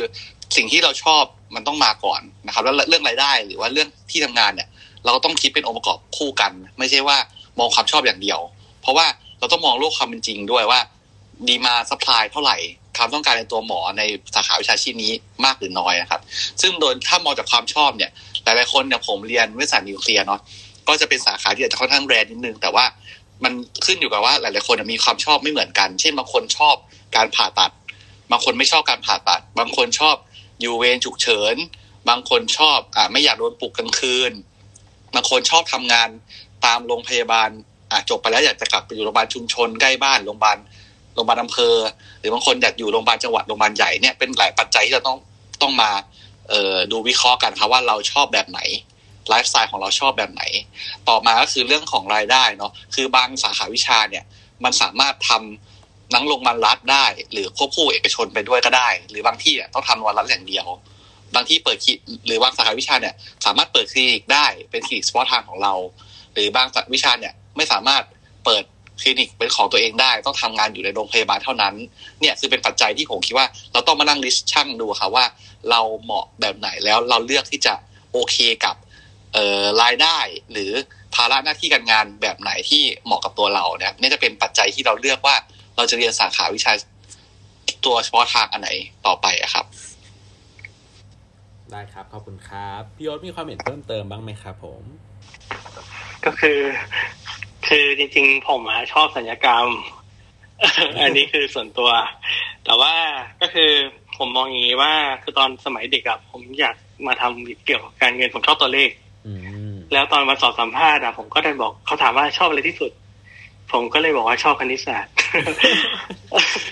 อ่าเขาก็เลยบอกว่างั้นน้องก็ไปทำเกี่ยวกับการเงินก่อนไหมแล้วเดี๋ยวค่อยกลับมาตัดสินใจอีกทีหนึ่งอืมผมก็เลยตั้งเป้าตั้งแต่วันที่สอบสัมภาษณ์วันนั้นแหละว่าอะงั้น งั้นเดี๋ยวผมเอาไปให้ทุนก่อน แล้วลองทำสักปีสองปีหรือสามปี แล้วตอบคำถามตัวเองให้ได้ชัวร์ๆว่าชอบทั้งสองทางไหม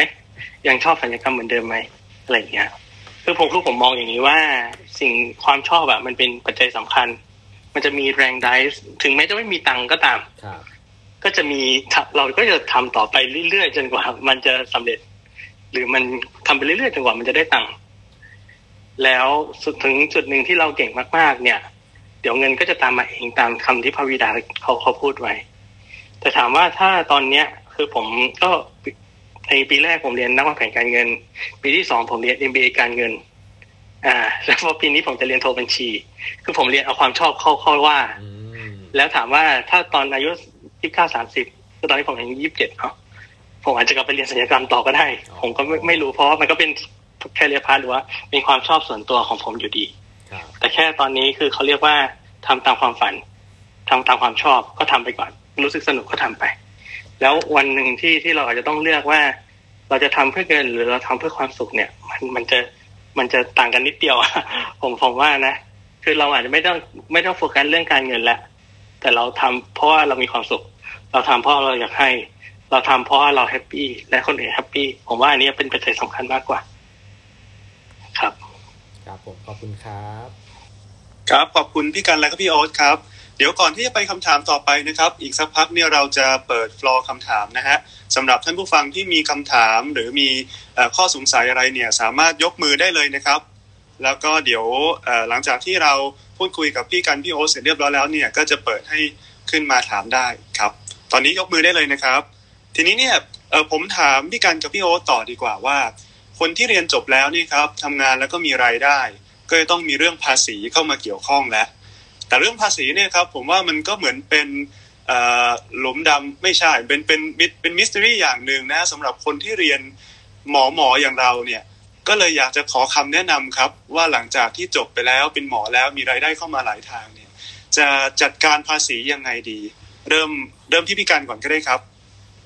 โอเคครับ คือ ตัวผมเลือกเกี่ยวกับการจัดการภาษีเนาะคือมันเป็นสิ่งที่ในการยื่นภาษีเนี่ยเป็นหน้าที่ของ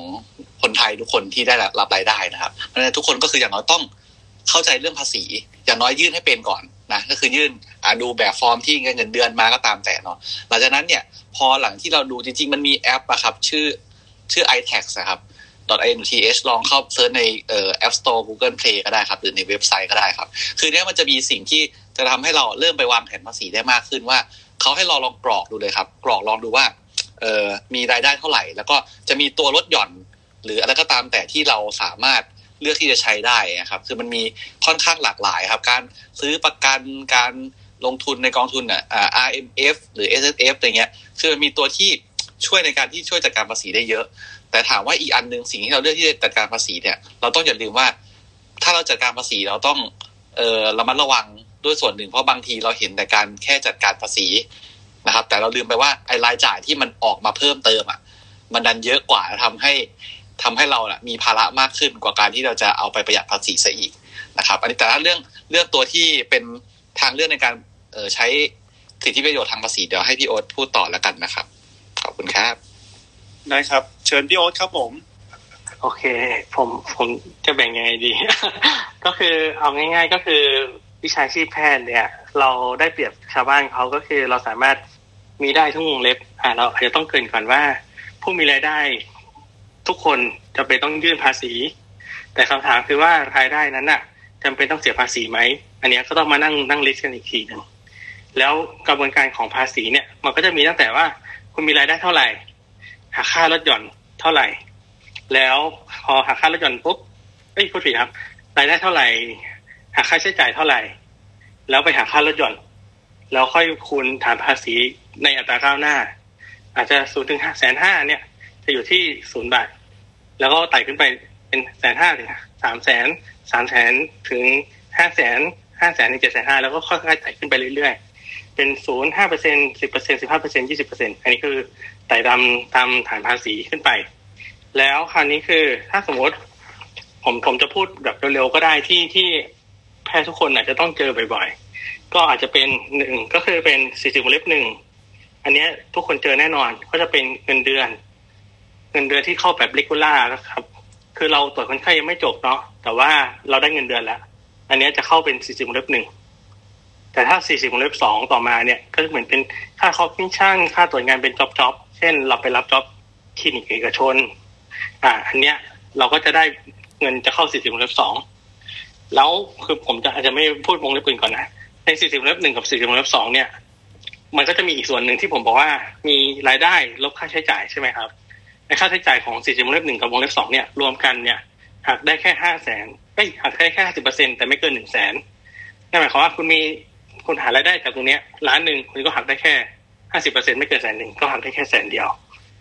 อ่า ในในในในส่วนของตรงนี้ก่อนนะครับ แล้วก็ที่เราจะเจอบ่อยๆของแพทย์เนี่ย อาจจะเป็นในส่วนของสี่สิบเล่มหกก็คือเป็นวิชาชีพเฉพาะ หมอบางท่านเนี่ย อาจจะเปิดคลินิกเป็นของตัวเอง รายได้ตรงส่วนเนี้ยก็จะเข้าในส่วนของสี่สิบเล่มหกอ่า เราจะมีการเตรียมอุปกรณ์มีอะไรเงี้ยก็ในส่วนเนี้ยค่าใช้จ่ายตรงเนี้ยจะสามารถหักลดหย่อนได้เอ้ยจะหักค่าใช้จ่ายได้หกสิบเปอร์เซ็นต์นั่นหมายความว่าถ้าสมมติเรามีรายได้หนึ่งล้าน เข้าสี่สิบเลยหกที่เป็นคลินิก เราหักได้หกสิบเปอร์เซ็นต์ แล้วส่วนที่เหลืออีกสี่แสนเนี่ยเอาไปคำนวณภาษีต่อ เอาไปหักค่าลดหย่อนอื่นๆต่อ แต่ถ้ารายได้ตรงนี้หนึ่งล้านเนี่ย เราไปเข้าสี่สิบเล็บหนึ่งหรือสี่สิบเล็บสองเราจะหักได้แค่ห้าสิบเปอร์เซ็นไม่เกินแสนเดียวนั่นหมายความว่าหนึ่งล้านลบได้แค่แสนเดียวก็จะเหลือเก้าแสนที่เอามาคิดต่อ ในส่วนเนี้ยเก้าแสนกับสี่แสนเนี่ย พอเอามาเข้าฐานภาษีเนี่ย ภาษีที่เราอาจจะต้องจ่ายมันค่อนข้างเยอะ ประมาณนี้ครับ ก็คือถ้าดีที่สุดก็คือเข้าสี่สิบหก แต่ด้วยความของกฎหมายเนี่ยถ้าเป็นเงินเดือน หรือเป็นรับเป็น job job เนี่ยส่วนใหญ่จะเข้าสี่สิบหนึ่งสี่สิบสองนั่นหมายความว่าแพทย์อาจจะต้องเสียภาษีที่ค่อนข้างเยอะอยู่แล้ว อาจจะต้องทำใจ เราค่อยมาดูต่อใน part ของเรื่องของค่าลดหย่อนแต่ถ้าบางที่หรือว่าบางโรงพยาบาลเอกชน หรือคลินิกเอกชนเขาสามารถเขียนเซ็นสัญญา ให้รายได้ตรงนั้นนะเข้าเป็นสี่สิบหกได้ ก็จะทำให้ภาระทางภาษีลดลงได้ แต่อาจจะต้องเสียแบบพวกประกันสังคมไหมโ o วิเดนฟันไหมหรือกองทุนสำรองเลี้ยงชีพ หรือสิทธิในการเพิ่มอัตราของเงินเดือนขึ้นไป อันนี้จะเสียไป ก็ต้องมานั่งช่างใจเบนฟิตกันอีกทีอ่าอันนี้ในส่วนของที่เราจะเจอบ่อยๆ ส่วนวงเล็บอื่นๆเนี่ย อันนี้ผมขอขอข้ามไปก่อนละกัน อาจจะต้องไปนั่งอ่านเองนะครับ เพราะว่าอาจจะเจอไม่บ่อยแต่สามตัวเนี้ยจะเจอบ่อย แล้วในส่วนต่อมาเนี่ยจะเป็นส่วนของพวกค่าลดหย่อนภาษีเอ้ยค่าลดหย่อนใช่ไหมครับ อ่า ทุกคนได้ติดตัวมาอยู่แล้ว ค่าลดหย่อนค่าใช้จ่ายส่วนตัว ถ้าอยู่ที่หกหมื่นอ่าถ้าสมมติมีครอบครัวก็ได้หกหมื่นถ้ามีบุตรอีกก็คนละสามหมื่นถ้ามีพ่อแม่ที่อายุเกินหกสิบปี ที่มีรายได้ไม่ไม่ถึงสามหมื่นบาทต่อปี อันนี้ก็จะลดได้อีกคนละสามหมื่น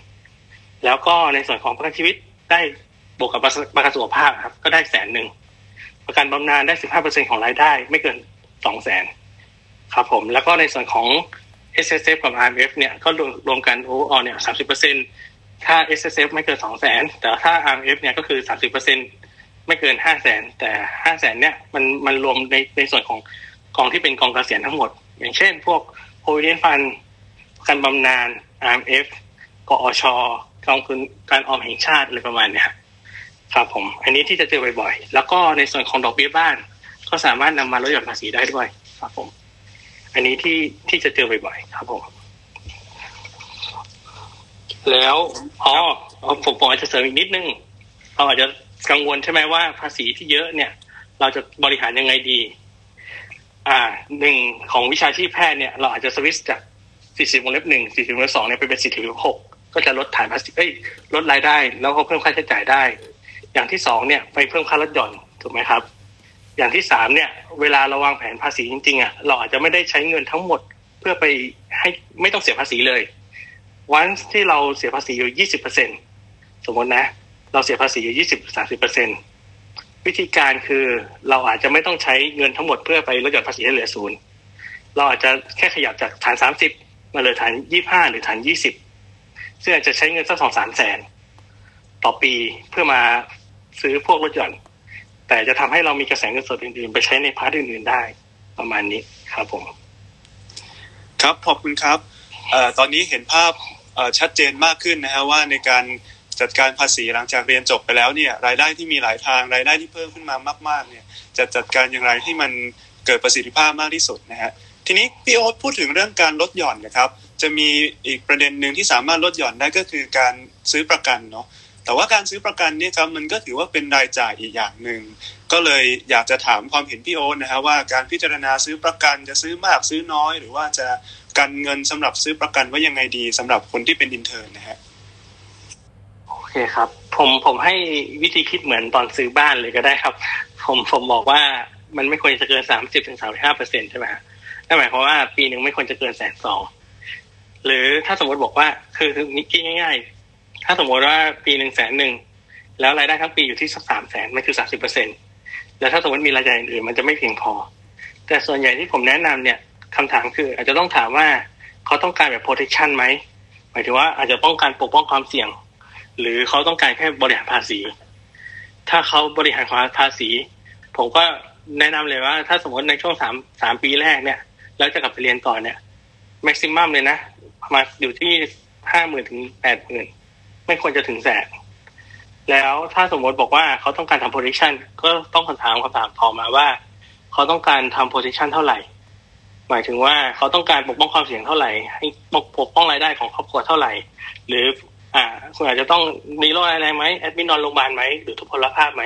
ไอ้พวกนี้ก็ต้องมานั่งลิสต์กันว่าความจำเป็นเท่าไหร่ แล้วค่อยแบกกลับมาที่แบบประกัน สุดท้ายแล้วอะรายจ่ายมันก็ไม่ควรจะเกินห้าหมื่นถึงแปดหมื่นอยู่ดี ในในมุมมองผมครับ ผม อันนี้คือเป็นความเห็นส่วนตัวนะ เพราะว่าผมวางแผนให้ตัวเองประมาณนี้ เพราะผมเคยมีพาร์ทที่อยากจะกลับไปเรียนต่อ ผมก็มักจะบอกว่าอ่าห้าหมื่นแบบแม็กซิมัมหรือแปดหมื่นแบบแม็กซิมัมหรือถ้าสมมติบางคนบอกว่าเอาแค่ลดหย่อนภาษีสองสามหมื่นก็เพียงพอประมาณนี้ครับ ครับผมขอบคุณครับเอ่อพี่กันมีเสริมเรื่องเกี่ยวกับประกันไหมครับ คือตัวผมอาจจะไม่ค่อยถนัดตรงเรื่องประกันเท่าไหร่ครับ อันนี้ก็คือส่วนผมก็คือมี ประกันไว้อยู่ก็คือเป็นจากที่ที่บ้านซื้อไว้ตั้งนานแล้วแล้วก็ผมก็มารับช่วงต่อครับ ก็จะมีบ้าง แต่ว่าคือต้องใช้อย่างที่พี่โอ๊ตบอกครับว่าจำนวนวงเงินเท่าไหร่ที่เหมาะสมครับก็ประมาณนี้ครับผมครับครับขอบคุณครับได้ครับ ตอนนี้อ่าท่านที่มีคำถามก็กดยกมือขึ้นมาได้เลยนะครับ ระหว่างนี้จะได้ขึ้นมาถามสปิเกอร์ทั้งสองท่านกันนะครับ ระหว่างที่รอยกมือนะครับเดี๋ยวขอพอดีมีคำถามจากหลังไมค์ครับพี่โอ๊ตคือ อยากทราบว่าไอ้หกหกแสนหกอะครับที่คำนวณมาตอนแรกนี่มันคำนวณมายังไงบ้างครับเผื่อแต่ละคนมีแบบไลฟ์สไตล์ที่ต่างกันจะคำนวณเองเพิ่มครับผมอ๋อคือคือผมใช้ใช้ตัวเลขอย่างนี้ว่าอ่าผมให้สมมติฐานที่เดือนละสองหมื่นหมายถึงว่ามีเงินที่ต้องใช้เดือนละสองหมื่นปีหนึ่งสักสองแสนสี่ครับใช่ไหมครับ แล้วระหว่างทางเนี่ย ผมว่าผมมั่นใจในการลงทุน แล้วให้ผลตอบแทนสักประมาณสักสามสี่เปอร์เซ็นครับแล้วเรามาหามูลค่าณปัจจุบันณวันที่เราจะไปต้องเรียนต่อเนี่ย มันจะอยู่ที่ประมาณสักหกแสนหกโดยประมาณอ๋อคืออันนี้ต้องใช้เครื่องคิดเลขทางการเงิน หรือว่าหมายถึงว่าอาจจะต้องมีผู้แนะนำหรือว่าถ้าว่าแผนการเงินไปช่วยคุย ช่วยดูให้ได้ครับประมาณนี้ครับผมครับผมขอบคุณครับอ่ามีท่านแรกยกมือขึ้นมาแล้วครับ คุณพลกิจครับผมเดี๋ยวขอเชิญถามได้เลยครับ หรือจะมาแชร์ครับ ลครับ อ่าผมหมอพลกิจนะครับ เป็นเป็นเพื่อนรุ่นเดียวกับ อ่าหมอโอ๊ตนะครับ ก็ผมมีประเด็นที่สงสัยมานานแล้วกับเกี่ยวกับเรื่องการเงินเนี่ยก็คือเรื่องประกันนี่แหละ คือ คือเนื่องด้วยส่วนใหญ่แล้วหมอที่ทำงานเนี่ย ผมผมไม่แน่ใจว่าที่อื่นเป็นเหมือนกับผมหรือเปล่าก็คือ มันก็จะมีสวัสดิการของโรงพยาบาลของเราอยู่แล้ว ซึ่งมันก็จะ รับรองสิทธิการรักษาเราฟรี รวมทั้งครอบครัวด้วย พ่อแม่ ประมาณเนี้ยแล้วก็อ่าคือมันทำให้เราแบบว่าไม่ไม่ค่อยกังวลเกี่ยวกับเรื่องสุขภาพที่ต้องไปทำประกันอะไรอยู่ล้วทีเนี้ยผมเลยสงสัยว่ามันมีประกันชนิดอื่นอีกไหมที่ว่าเราสามารถซื้อเพื่อมา ลดหย่อนภาษีเราได้ที่ที่มันไม่ไม่เกี่ยวกับสุขภาพอะเพราะว่าเรื่องสุขภาพนี่ผมผมไม่ไม่ค่อย อ่าได้ประโยชน์สักเท่าไหร่ครับ ครับถามพี่โอ๊ตก็ได้ครับ โอเค ได้ครับ ก็คือมีสวัสดิการอยู่แล้ว แล้วก็โรงพยาบาลก็ให้เต็มที่ใช่ไหมครับ หมายถึงว่าที่โรงโรงพยาบาลที่เราทำงานอยู่ ครอบครัวก็ได้ แต่คำถามคืออันนี้ความเสี่ยงที่อาจจะเกิดขึ้นเนาะนี่อาจจะต้องพูดก่อนว่าหนึ่งก็คือ ถ้าสมมติในวันในวันที่เราไปต่างจังหวัด ไม่ได้อยู่ที่โรงพยาบาลเนี่ยเรามีสวัสดิการอะไร supportไหม อันนี้คือคำถามข้อแรก ถ้าไม่มีสวัสดิการ support นั่นหมายความว่า วันเนี้ยเราจะต้องจ่ายเงินไปก่อน แล้วค่อยมาเบิกเอง ถ้าไม่มีเงินสำรองนั่นหมายความว่าคุณอาจจะต้องใช้บัตรเครดิตไปก่อน advance cash ไปก่อน แล้วค่อยมาเบิกสวัสดิเบิกกับโรงพยาบาลเอกชน แต่ว่าผมก็จะมีเคสหนึ่งที่ผมอาจจะแชร์ว่า อะเขาก็มีสวัสดิการเหมือนกัน แต่พอไปโรงพยาบาลเอกชนแห่งหนึ่งปุ๊บแล้วเขาก็รักษามาเรียบร้อย ค่าใช้จ่ายประมาณสักห้าแสนแต่เบิกได้จริงสักสองสามแสนนั่นหมายความว่าแก็บที่เหลือเนี่ยคือต้นทุนทางการเงินหรือว่าเป็นค่าใช้จ่ายที่เราจะต้องเตรียมเพิ่ม หรือเป็นค่าใช้จ่ายที่เราไม่คาดฝันที่มันจะออกไประหว่างทาง อันนี้คือก้อนแรก ครับ อันนี้คือตอบเรื่องสุขภาพเนาะแล้วก็อันที่สองก็คืออในส่วนของสุขภาพ อันนี้ค่าค่ารักษาพยาบาลเนาะในส่วนของพวกโรคร้ายแรง หรือว่าในส่วนของค่าชดเชยรายได้เนี่ย ผมผมมองว่ามันมีความจำเป็นในวันหนึ่งที่สมมติว่าผมวันนี้ผมดูเรื่องการลงทุนด้วยนะไม่ได้ดูเรื่องแค่ประกันนั่นหมายความว่าถ้าวันเนี้ย ผมบริหารพอร์ตการลงทุนให้คุณได้แล้ว แล้วเงินไปตามเป้าเป้าหมายที่เราคุยกันไว้ แล้วระหว่างทางเนี่ย คุณไม่สามารถหาเงินมาเติมให้กับผมได้นั่นหมายความว่านี่คือเป็นความเสี่ยงหนึ่งที่จะเกิดขึ้นนั่นหมายความว่าเงินมันไม่เติมมานั่นหมายความว่าคุณอาจจะต้องมีในส่วนของ protection ก้อนนี้หรือเปล่า ในส่วนของรายได้ที่จะเกิดขึ้นในระหว่างวัน หรือในส่วนของการทุพพลภาพที่จะเกิดขึ้น ประมาณนี้ อันนี้คืออีกก้อนหนึ่ง แล้วในส่วนของในโลกในส่วนของเรื่องโรคร้ายแรง ซึ่งถ้าอยู่ในราชการเนี่ยก็จะมีสวัสดิการ support อยู่แล้วอ่าในส่วนของค่ารักษาพยาบาลหรืออะไรก็ตามแต่เราอยากให้มองผมอยากให้มองอย่างนี้ว่าวันที่เราเป็นโรคร้ายแรงผมมองง่ายๆว่าถ้าวันนี้ผมเดินออกไปแล้วโดนรถชนอะคำถามคือค่ารักษาผมอาจจะมีถ้าตอนอยู่ในราชการ แต่คำถามคือ คนที่มาดูแลผมเนี่ย สุดท้ายแล้วบางครั้งเขาอาจจะต้องลาออกจากงานมาเพื่อดูแลผม ในส่วนนี้เขาอาจจะต้องมีค่าใช้จ่ายที่อาจจะต้องเตรียมไว้ตอนเราทุพพลภาพ ส่วนนี้ผมแนะนำว่าอาจจะเตรียมไว้ อาจจะทำเป็น part ทุพพลภาพหรือโรคร้ายแรงหรือก็ตาม ในในในส่วนตัวที่ผมมองนะ แล้วถ้าสมมติบอกว่าอ่าทั้งหมดเนี้ยจะไม่ทำเลย แล้วคำถามคือเราจะไปซื้ออะไร แต่ถ้ามันเป็น part ประกันเนี่ย มันก็จะมีแค่ประมาณสักสามแบบเนาะที่ที่จะได้ใช้เช่นที่ไม่ใช่ประกันบำนาญก็จะมีประกันสะสมทรัพย์ ประกันชีวิตตลอดชีพ หรืออาจจะเป็นในส่วนของ unit linked หรือประกันควบการลงทุนอ่าซึ่งในประกันสะสมทรัพย์เนี่ย IRR หรือว่าผลตอบแทนในตลาดตอนนี้น่าจะอยู่ที่ประมาณสัก0.75 ถึง1ไป1นิดนิดไม่เกิน 2 เพราะเมื่อก่อนจะเป็น 2 แต่ช่วงนี้ปรับลดอัตราดอกเบี้ยและพันธบัตรรัฐบาลที่เอามาอยู่ใน part ประกันเนี่ยมันจะลดน้อยลงทำให้อ่อ IRR หรือผลตอบแทนของประกันสะสมทรัพย์เนี่ยค่อนข้างน้อย แล้วความคุ้มครองของประกันสะสมทรัพย์เนี่ยจะอยู่ที่ประมาณสัก10ถึง15เท่านั่นหมายความว่าถ้าวันนี้คุณจ่ายไปแสนหนึ่งคุณอาจจะได้ความคุ้มครองแค่ล้านหนึ่งหรือล้านห้า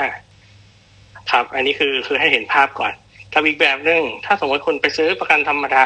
หมายถึงว่าประกันชีวิตตลอดชีพ อย่างเงี้ย อาจจะจ่าย20ปีหรือ15ปีคุ้มครองตลอดไปเนี่ยความคุ้มครองเนี่ยก็จะอยู่ที่ประมาณสัก50ถึง55เท่าจ่ายไปแสนหนึ่งอาจจะได้สักห้าล้าน แต่ระหว่างทางเนี่ยอาจจะไม่มีเงินคืนเหมือนประกันสะสมทรัพย์ อ่า แต่ว่าทุกคนจะคิดว่าแบบเนี้ยมันไม่ดีอ่าแต่ว่าผมจะบอกว่าถ้าสมมติว่าเราจำเป็นต้องจ่ายเบี้ยประกันอยู่แล้ว แล้วเรามีภาระทางการเงิน หรือว่ามีภาษีที่ต้องจ่ายอยู่แล้ว แล้วประกันคือหนึ่งในตัวเลือกที่เราเลือกว่าจะชำระไปเรื่อยๆอยู่แล้ว อ่า ในการจ่ายระยะยาวเนี่ย ประกันชีวิตธรรมดา จะให้ผลตอบแทนที่อาจจะค่อนข้างจะดีกว่า และระหว่างทางให้ความคุ้มครองที่เยอะกว่า แบบประกันสะสมทรัพย์ อ่า แต่ถ้าสมมติอันคือสองแบบเนี้ยสะสมทรัพย์กับประกันชีวิตธรรมดาเนี่ยจะได้ลดหย่อนภาษีเต็มจำนวน ก็คือจ่ายไปเท่าไหร่ก็ลดหย่อนได้เท่านั้นไม่นจ่ายไปแสนก็ลดได้แสน แต่ถ้าสมมติเป็นอีกแบบหนึงเป็นประกันชีวิตครอบการลงทุน ส่วนใหญ่เคสแบบเนี้ยจะเขาเรียกว่าจะให้ความคุ้มครองที่ค่อนข้างสูงกว่า อาจจะเป็นร้อยหลักร้อยเท่า หรือเจ็ดสิบเจ็ดเท่าในบางบริษัท หรือจะเป็นร้อยเท่าในบางบริษัท จะใช้เงินที่น้อยกว่ามาก เช่นจ่ายไปแสนหนึ่งได้สิบสี่ล้านได้สิบล้าน อะไรก็ว่าไปหรือได้เจ็ดล้าน แต่ว่าในเงินของก้อนเนี้ย มันจะมีที่เอาไปลดหย่อนภาษีได้แค่ประมาณสักสี่สิบถึงหกสิบเปอร์เซ็นเท่านั้นนั่นหมายความว่าถ้าคุณจะเลือกก้อนนี้เป็นประกันเอ่อควบการลงทุนเนี่ย คุณต้องเน้นเป็น protection ไม่ใช่เน้นเป็นลดหย่อนภาษี เพราะถ้าคุณบอกว่าลดหย่อนภาษีเนี่ยการเลือกประกันชีวิตแบบควบการลงทุนอาจจะอาจจะไม่ตอบโจทย์ครับ ประมาณนี้ โอเคครับ ขอบคุณครับ คุณพลกิจเคลียร์ไหมครับ ก็ได้เลคเชอร์มาเยอะเลย ก็พอพอได้ไอเดียพอได้ไอเดีย แต่ว่าอาจอาจจะรับได้ไม่หมดเพราะมันเยอะมันเยอะเยอะเยอะคือปกติผมผมไม่เป็นไรเขาเรียกว่าอะไรอะปกติผมทำแผนการเงินอะ มันก็ประมาณสักสองถึงสามชั่วโมงแหละพอเข้าผลิตภัณฑ์เนี่ยมันจะอยู่ที่ประมาณสักชั่วโมงถึงสองชั่วโมงอยู่แล้วอืม แยกแยกเป็นพาร์ทพาร์ทเดี๋ยวเราค่อยคุยกันหลังไหมอุ๊ดได้ได้ได้ครับโอได้เคคโอรับเคโอเคขอบคุณมากครับ ขอบคุณครับครับผมระหว่างนี้ครับมีขอบคุณท่นไหนมากครับยมืขึ้ก็มาตอนตอนนี้เราเปิดโอกาสนะครับสำหรับท่านผู้ฟังที่มีคำถามนะครับ มีข้อสงสัยสามารถยกมือขึ้นมาถามสปีกเกอร์ทั้งสองท่านเลยนะครับ หรือว่าถ้ามีเรื่องใดประเด็นใดอยากจะแชร์ก็ยกมือขึ้นมาแชร์กันได้นะฮะตอนนี้เราเปิดสำหรับทุกหัวข้อนะครับ เดี๋ยวผมมีคำถามแทรกนิดนึง เมื่อกี้ตอนเราคุยกันตอนแรกๆครับ เราจะมองในแง่ของการหาเงินว่าเป็นการมีมีการลงทุนอย่างนั้นอย่างนี้นะฮะหรือว่าเป็นการออกรับเวรอะไรเพิ่มเติม เพื่อที่จะให้มีเงินมาหมุนในช่วงที่ทั้งเป็น intern แล้วก็เป็น resident มีคำถามเข้ามาครับบอกว่า เอ๊ะถ้าสมมุติว่าไม่กล้าที่จะไปลงทุนนะฮะไม่ว่าจะเป็นลงทุนในหุ้นลงทุนในสิ่งต่างๆ หรือว่าจะให้ไปอยู่เวรหนักๆร่างกายก็ชักจะไม่ไหวเนี่ย ไม่แน่ใจพี่กันกับพี่โอ๊ตมีคำแนะนำอะไรเพิ่มเติมไหมครับ ที่อย่างน้อยก็มีวิธีการจะหาเงินมาหมุนได้บ้างเนี่ยฮะนอกจากการลงทุนกับการอยู่เวรพี่กันก็ได้ครับพี่กันมีไอเดียอะไรเพิ่มเติมไหมครับคือนอกเหนือจากการที่บอกว่าไม่ลงทุนแล้วการทำงานก็ใช้ใช้เออใช้เงินใช้เวลาแลกเงินนะคืออยู่เวรอย่างเงี้ยคือจากที่มองเนี่ยจริงๆ มันมีเรื่องของคือลงทุนมันก็ต้องผมคิดว่ามันต้องมีการลงทุนบ้างระดับหนึ่งแล้วกันเนาะ อาจจะเลือกสิ่งที่เราชอบอะไรก็ได้ครับ ซึ่งมันอาจจะทำเงินมากขึ้นเนาะเช่น อาจจะไปทำสิ่งที่เป็นอะ YouTube Channel ทำเพจ Facebook หรือก็ตามแต่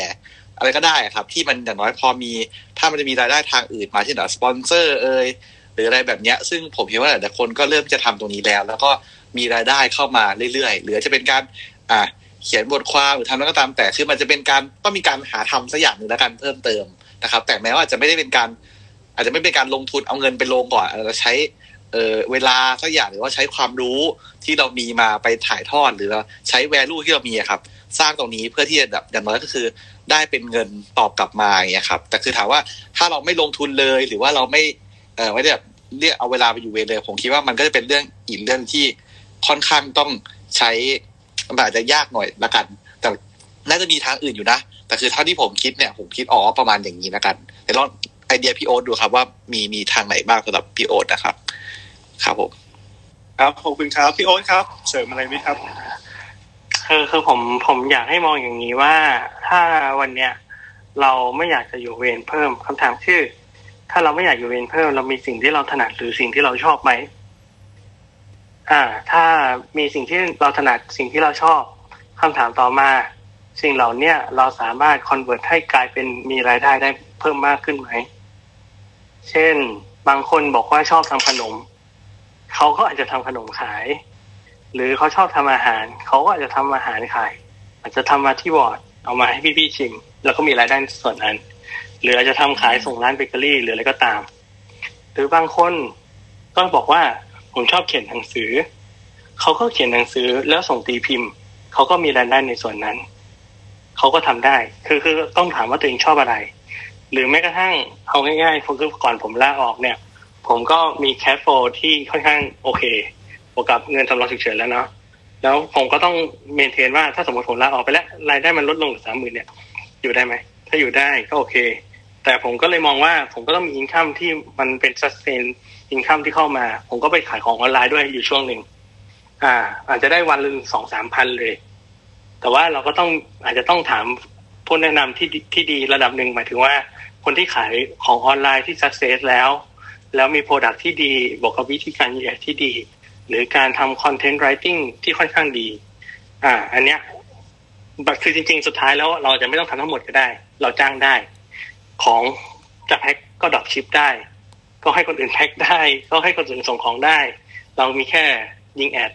รับออเดอร์ส่งให้ตามร้านให้ร้านแพ็คแล้วส่งของก็ทำได้เหมือนกัน คือตอนนั้นผมก็จะทำตอน intern สองนะ เอออันนี้คืออยากจะแชร์ หรือแม้กระทั่งอ่าถ้าสมมติบอกว่าบางคนชอบแบบว่า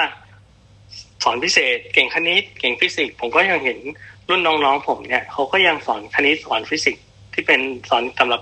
ติวเข้าโอลิมปิกหรืออะไรก็ตามเนี่ยเราต้องถามว่าสุดท้ายแล้วว่าเราเอาสิ่งที่ถนัดเนี่ย มา convert ไปเป็นสิ่งที่เป็นรายได้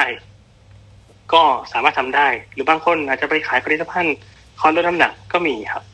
หรือบางคนก็มาทำที่ปรึกษาการเงินอะไรก็ก็ก็แล้วแต่ว่าแต่ละคนถนัดสายไหน เราสามารถหาลู่ทางหรือว่าหารายได้เพิ่มได้เหมือนกันประมาณนี้ครับ อันนี้คืออยากจะแชร์ครับผมขอบคุณครับ ตอนนี้ได้ไอเดียเพิ่มเติมเยอะเลยครับ เพราะว่าคือผมมองว่าการอยู่เวรหนักๆเนี่ยบางทีมันก็อาจจะใช้ใช้กำลังร่างกายเราพอสมควรนะฮะถ้าหากว่าเรามีลู่ทางอย่างอื่น สามารถหารายได้เข้ามาเพิ่มพูนได้ก็น่าจะดี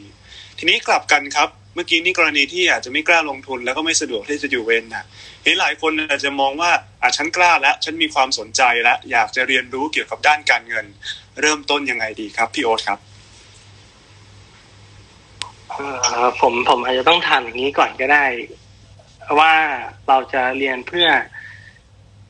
ดูแลตัวเอง หรือเราจะเรียนเพื่อเป็นวิชาชีพสองแบบนี้จะเรียนไม่เหมือนกัน คือถ้าเรียนเพื่อเพื่อดูแลตัวเองเนี่ย ผมแนะนำหนึ่งมันนี่โค้ชของเพจมันนี่โค้ชเนาะสองก็คือคุณ Avenger Planner ซึ่งเป็น CFP เป็นนักวางแผนการเงินสองที่นี้สามารถเรียนฟรีได้ ผมทมแนะนำว่าถ้าเป็น personal w e l l เนี่ยเรียนที่นี่เลยสองที่ได้ความรู้เยอะมากแรกๆผมก็เริ่มจากตรงนี้ แล้วก็ค่อยๆเพิ่ม step ไปคือผมผมเขาเรียกว่าไงนะ เราไม่จำเป็นต้องกระโดดเข้าตลาดหุ้นหรือตลาดทุน แต่เราต้องเข้าใจก่อนว่า อะหนึ่งรายรับรายจ่ายวันนี้ได้ทำหรือยัง forecast project รายรับรายจ่ายตลอดทั้งปีเนี่ยสิบสองเดือน ตอนนี้เราได้ทำหรือยัง เราเห็นหรือยังว่าบางเดือนเนี่ย มีกระแสเงินสดคงเหลือ บางบางเดือนเนี่ย ติดลบ แล้วเราได้แก้ในส่วนนี้หรือยัง หรือเราได้วางแผนโปะส่วนนี้หรือยัง เงินสำรองฉุกเฉินสามถึงหกเดือน ได้ทำหรือยัง ในส่วนของ part protection หรือ part ประกันเนี่ย คุณได้วางแผนหรือยัง แล้วเราได้นั่งดิสหรือยังว่าทุกวันเนี้ยเรามีเป้าหมายทางการเงินอะไรบ้าง ระยะสั้นระยะกลางระยะยาว อ่า กี่ปีหนึ่งปีสามปีห้าปีเจ็ดปีหรือเกษียณ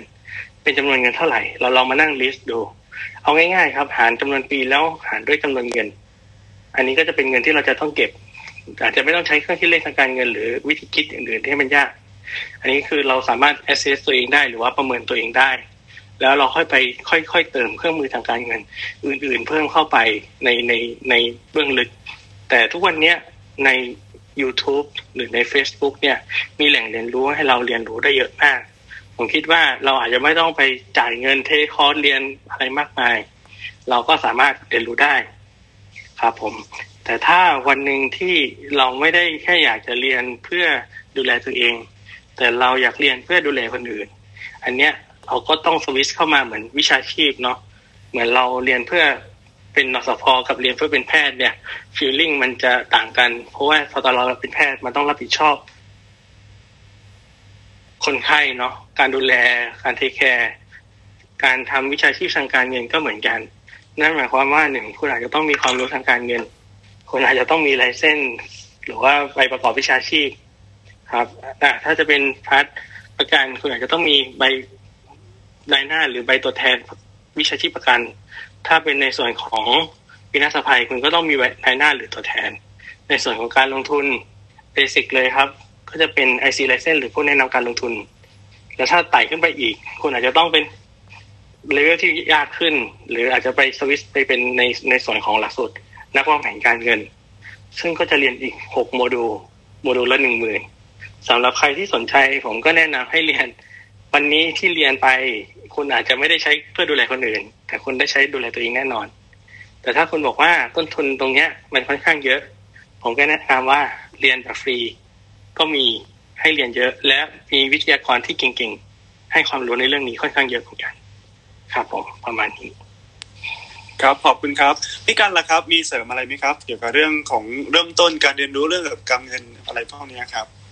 ครับก็อันนี้ก็เคยพายพี่โอ๊ตเรื่องหนึงคือ มันก็เริ่มจาก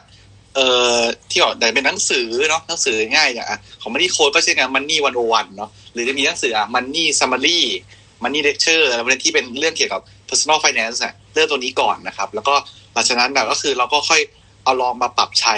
กับตัวเองลองลองร่างดูลองวางแผนดู แล้วก็ค่อยๆ เก็บทุกทุกองค์ประกอบอะครับ ประกันความเสี่ยง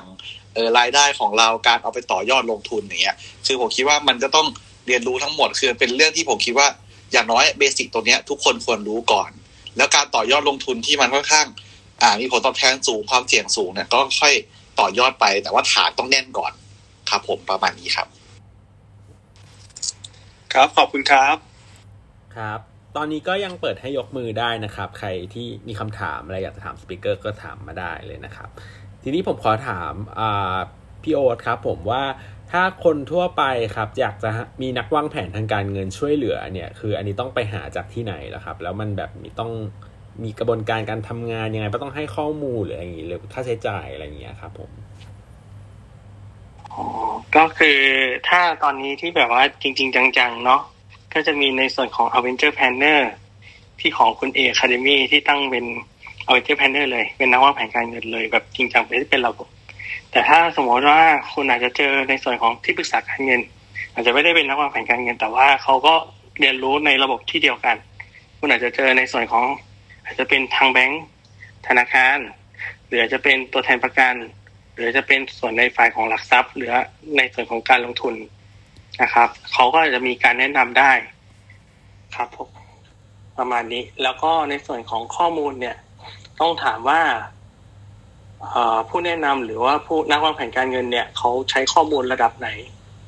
อ่าคือถ้าโดยส่วนตัวของผมเนี่ย ผมขอข้อมูลทั้งหมดเลย ตั้งแต่ชื่ออข้อมูลที่อยู่เบอร์โทรศัพท์สถานที่ทำงานสวัสดิการ แล้วก็รายได้ทั้งหมด แล้วนี้สินทั้งหมด กระแสเงินสดรายรับรายจ่ายทั้งหมดนี้สินประกันกองทุนลงทุนกองทุนมีทุกมีอะไรบ้าง ก็ดีแค่ทั้งหมด ในครอบครัวมีใครที่ต้องดูแลไหมหนึ่งสองสามสี่ห้าหกก็ลิสต์มา แล้วก็ก็รวมไปจนถึงแบบว่าอะคุณจะวางแผนมรดกไหม คุณจะต้องวางแผนภาษีไหมปีที่แล้วเสียภาษีอยู่เท่าไหร่ ค่าลดหย่อนมีอยู่เท่าไหร่ อย่างเงี้ยก็ต้องนั่งนั่งเขียนข้อมูลมาให้เรา ส่งเป็นเปอร์เป็นเปเปอร์มาให้เรา อาจจะสามสิบหรือห้าสิบหน้า ก็ต้องเก็บข้อมูลมาให้เรา แล้วค่อยมานั่งนั่งดูกันจริง ๆ ว่าอะหนึ่งคุณก็ต้องมานั่งวิเคราะห์ว่า สัดส่วนทางการเงินเป็นยังไง สถานะทางการเงินตอนนี้คุณเป็นยังไงแล้ว แล้วเราจะทำยังไงต่อ เราต้องปรับอื่น ๆ เพิ่มเติมไหมหรือมีเป้าหมายทางการเงินอื่นๆเพิ่มเติมไหมแล้วเราจะใส่เราจะเลือกผลิตภัณฑ์ทางการเงินอันไหน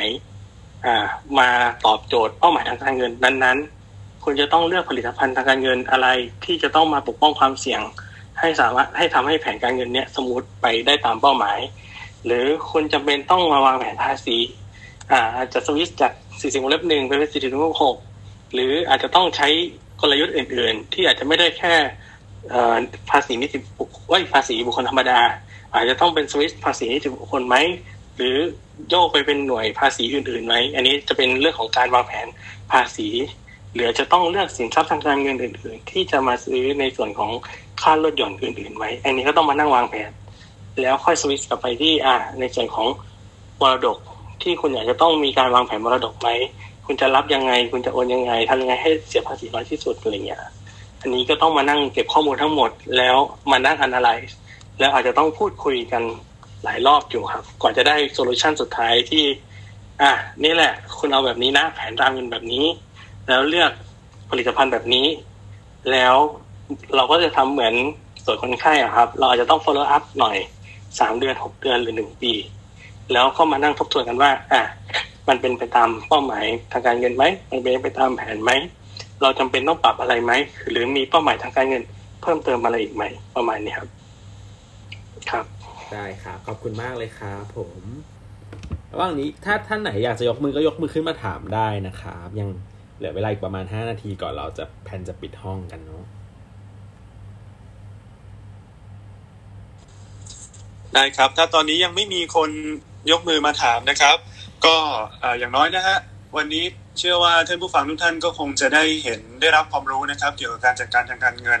ตั้งแต่จนต้นมาเนี่ยเราก็ได้คุยกันถึงเรื่องแหล่งรายได้นะครับว่าหลังจากเรียนจบมาแล้วมาเป็นหมอแล้วเนี่ยจะมีแหล่งรายได้มาจากที่ไหนบ้างนะฮะรวมถึงคำแนะนำในการเตรียมตัวทางด้านการเงินนะครับ การจัดการภาษีการหารายได้การลงทุนอะไรต่างๆ รวมถึงในช่วงท้ายที่เราคุยกันว่าเราจะเริ่มต้น หาความรู้ทางการเงินอย่างไรนะครับ ทั้งในแง่ของการดูแลตัวเอง แล้วก็ใช้ความรู้นั้นในเชิงวิชาชีพเพื่อจะดูแลคนอื่นนะครับอพอดีตอนนี้ยังยังไม่มีคนยกมือ ถ้ามีใครมีคำถามนะครับ ยกมือได้นะฮะโอเค ไม่เป็นไรก็เดี๋ยวเข้าสู่ช่วงท้ายแล้วครับ เดี๋ยวให้สปิเกอร์ฝากอะไรทิ้งท้ายไว้ดีกว่าครับ ว่าถ้ามีคนสนใจเรื่องการเงิน หรือจะเตรียมตัวการเงินหลังจากนี้ต่อไปเนี่ยเป็นเหมือนเป็นข้อคิดทิ้งท้ายครับ ให้พี่กันก่อนก็ได้ครับ ก็คือขอบคุณนะครับคือว่าเกี่ยวกับเรื่องการเงินเนาะการเตรียมตัวผมคิดว่าเรื่องเนี้ยตราบใดที่เรายังต้องใช้เงินอยู่ทุกวันเนี้ยนะครับทุกวันของเราเนี่ยเราก็ต้องมีการวางแผนมันเสมอเนาะเราคือต้องต้องราเลือกถือตรงนี้ไว้นะครับ ว่าไม่ใช่ว่าเออเราไม่ต้องวางแผนก็ได้เนาะเราก็หาเงินให้เยอะๆ แล้วก็ใช้ไป ซึ่งจริงแล้วเนี่ยตราบใดที่เราต้องใช้เงินเนี่ย เราต้องคิดทุกอย่างนะครับว่ามันมีองค์ประกอบอะไรบ้างที่เราจะต้องทำในการที่จะ ดูแลและบริหารการเงินของเรานะครับ ก็ก็ประมาณนี้แล้วกันครับ แล้วก็อีกอย่างนึงคือ เราคิดถึงวางแผนเกษียณตั้งแต่วันแรกที่เราทำงานนะครับ ดีที่สุดนะครับ ขอบคุณครับ ครับขอบคุณครับ ถ้าอยากติดต่อพี่กันเป็นพิเศษนี่ติดต่อทางไหนได้บ้างครับคือของผมก็ของผมมันจะไม่ได้เป็นนักวางแผนการเงินอะไรนะครับแต่คือผมลงทุนในหุ้นเนาะก็คือติดตามได้ในเพจ Facebook นะครับ ชื่อ Money Clinic นะครับ ก็เข้าไปดูได้แล้วก็จะมี ช่วงนี้อาจจะไม่ค่อยอัปเดตเยอะเพราะว่างานประจำค่อนข้างหนักนิดนึง แต่ว่าถ้าผ่านช่วงนึงไปแล้วเดี๋ยวจะอัปเดตเรื่อยๆแล้วก็มีอะไรก็หลังไมค์มาทางเมสเซจได้นะครับ ก็มาคุยกันได้ครับ ขอบคุณครับได้ครับ ขอบคุณพี่กันครับ พี่โอ๊ตครับ มีอะไรอยากฝากทิ้งท้ายให้กับผู้ฟังบ้างครับผมอยากจะเพิ่มเติมในส่วนที่ว่า ไม่ว่ารายได้จะมากขนาดไหน เราไปดูที่บรรทัดสุดท้ายว่าเราเหลือมากเท่าไหร่ แล้วเราเหลือเพียงพอไหม กับเป้าหมายในอนาคต แล้ววันหนึ่งที่เราอยากจะหยุดทำงานเนี่ยคำถามคือ เงินก้อนนี้เราเพียงพอหรือยัง ถ้ายังไม่เพียงพออาจจะต้องทำงานเพิ่ม หรือหาวิธีการทางการเงินอื่นเพิ่ม แล้วผมอย่างที่น้องกันบอกว่าวางแผนเกษียณนะควรเริ่มที่วันแรก ผมก็แนะนำว่า คนอาจจะเลือกใช้ผลิตภัณฑ์ทางการเงินอื่น ๆ ก็ได้ เช่น กบข ก็ได้สำหรับคนที่อยู่ข้าราชการ หรือถ้าลงมาเอกชน อาจจะใช้ provident fund ก็ได้ หรือว่าจะเลือกสินทรัพย์ที่เป็นอาจจะเป็นกองลดหย่อนภาษี เช่นพวก RF อันนี้จะทำให้เงินเกษียณของคุณในอนาคตมีโอกาสเติบโตมากขึ้น และไม่ได้ถอดใช้ ผมผมอยากจะฝากสำคัญ คือผมด้วยความที่ส่วนตัวผมชอบการเกษียณมากกว่า และผมชอบบรรยายในเรื่องของการเกษียณ แล้วการเลือกผลิตภัณฑ์ทางการเงิน ผมจะเทไปด้านการเกษียณซะส่วนใหญ่เป็นลองเทอมเป้าหมายทางการเงินส่วนใหญ่ ผมจะให้โฟกัสเรื่องการเกษียณก่อน เพราะถ้าวันหนึ่งที่การเกษียณคุณไม่มีปัญหานั่นหมายความว่าระหว่างทางอะ ผมจะดีไซน์ เป้าหมายอื่นๆ ให้คุณได้ตามเป้าหมายได้ แล้วก็คุณก็จะมีเงินก้อนหนึ่งที่กันไว้แล้วว่าปลายทางคุณมีเงินใช้แน่นอน แล้วระหว่างทางเนี่ยเรามานั่งคุยกันว่าเราจะจัดการยังไง ประมาณนี้ครับ ครับ ถ้าอยากติดต่อพี่โอ๊ตเป็นการส่วนตัวติดต่อทางไหนได้บ้างครับ โอ้ปกติผมผมมีแต่ลูกค้าแนะนำอ่าสามารถ Facebook ก็ได้ครับ ในชื่อชื่อจริงนามสกุลนี้เลยก็ได้ครับ หรือว่าคือผมไม่ได้เปิดเพจเหมือนน้องกันเนาะก็อาจจะต้อง add เฟซบุ๊กหรือไม่ก็ทางไลน์ครับ ประมาณนั้น แต่ว่าครับผมก็ add เฟซบุ๊กแล้วก็ DM direct message มาก็ได้ครับ เพราะว่าตอนนี้คือเฟรนเต็ม ผมอาจจะต้อง อาจจะต้องแบบเป็น private chat เอาละกัน ถ้าถ้าได้ครับจริงๆผมก็ยินดีครับ ครับ โอเค พอดีตอนนี้เรามีเอ่อคนที่ขึ้นมาถามคำถามเพิ่มเติมนะครับ คุณกวินพัฒครับ เชิญครับ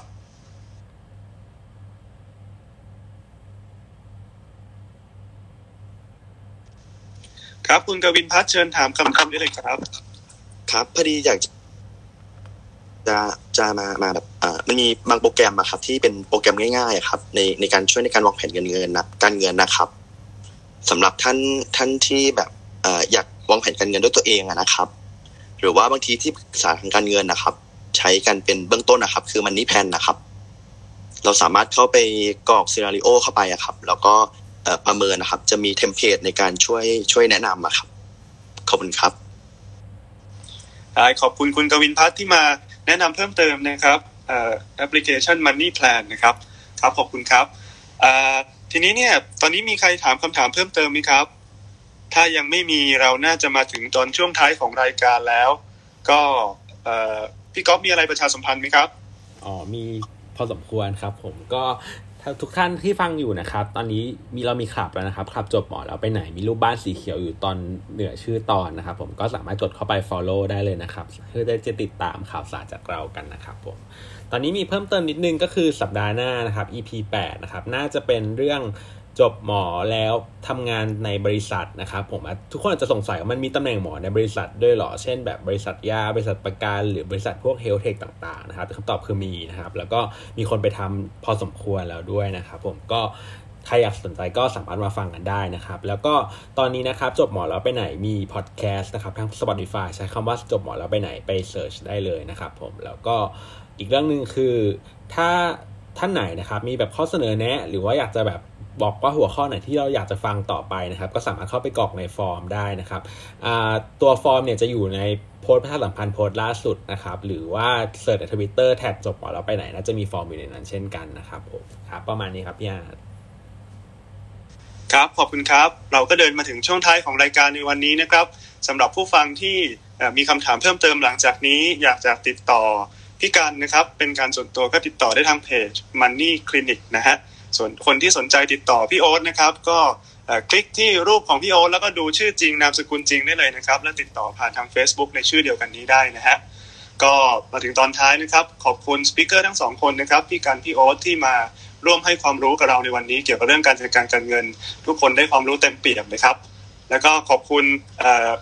คนเอ่อคุณกวินพัฒน์นะครับ แล้วก็อีกท่านหนึ่งที่ขึ้นมาถามคำถาม แล้วก็มาแชร์ข้อมูลที่สำคัญกันในวันนี้นะฮะก็ถือว่าช่วยให้รายการเราสมบูรณ์มากขึ้นนะครับ แล้วที่สำคัญที่สุดนะฮะขอบคุณผู้ฟังทุกท่านที่อยู่ร่วมกันจนถึงตอนนี้ครับสำหรับคืนนี้ก็ลากันไปก่อน พบกันอีกครั้งสัปดาห์หน้าครับผมครับ สวัสดีครับ สวัสดีครับขอบคุณครับ สวัสดีครับ สวัสดีครับ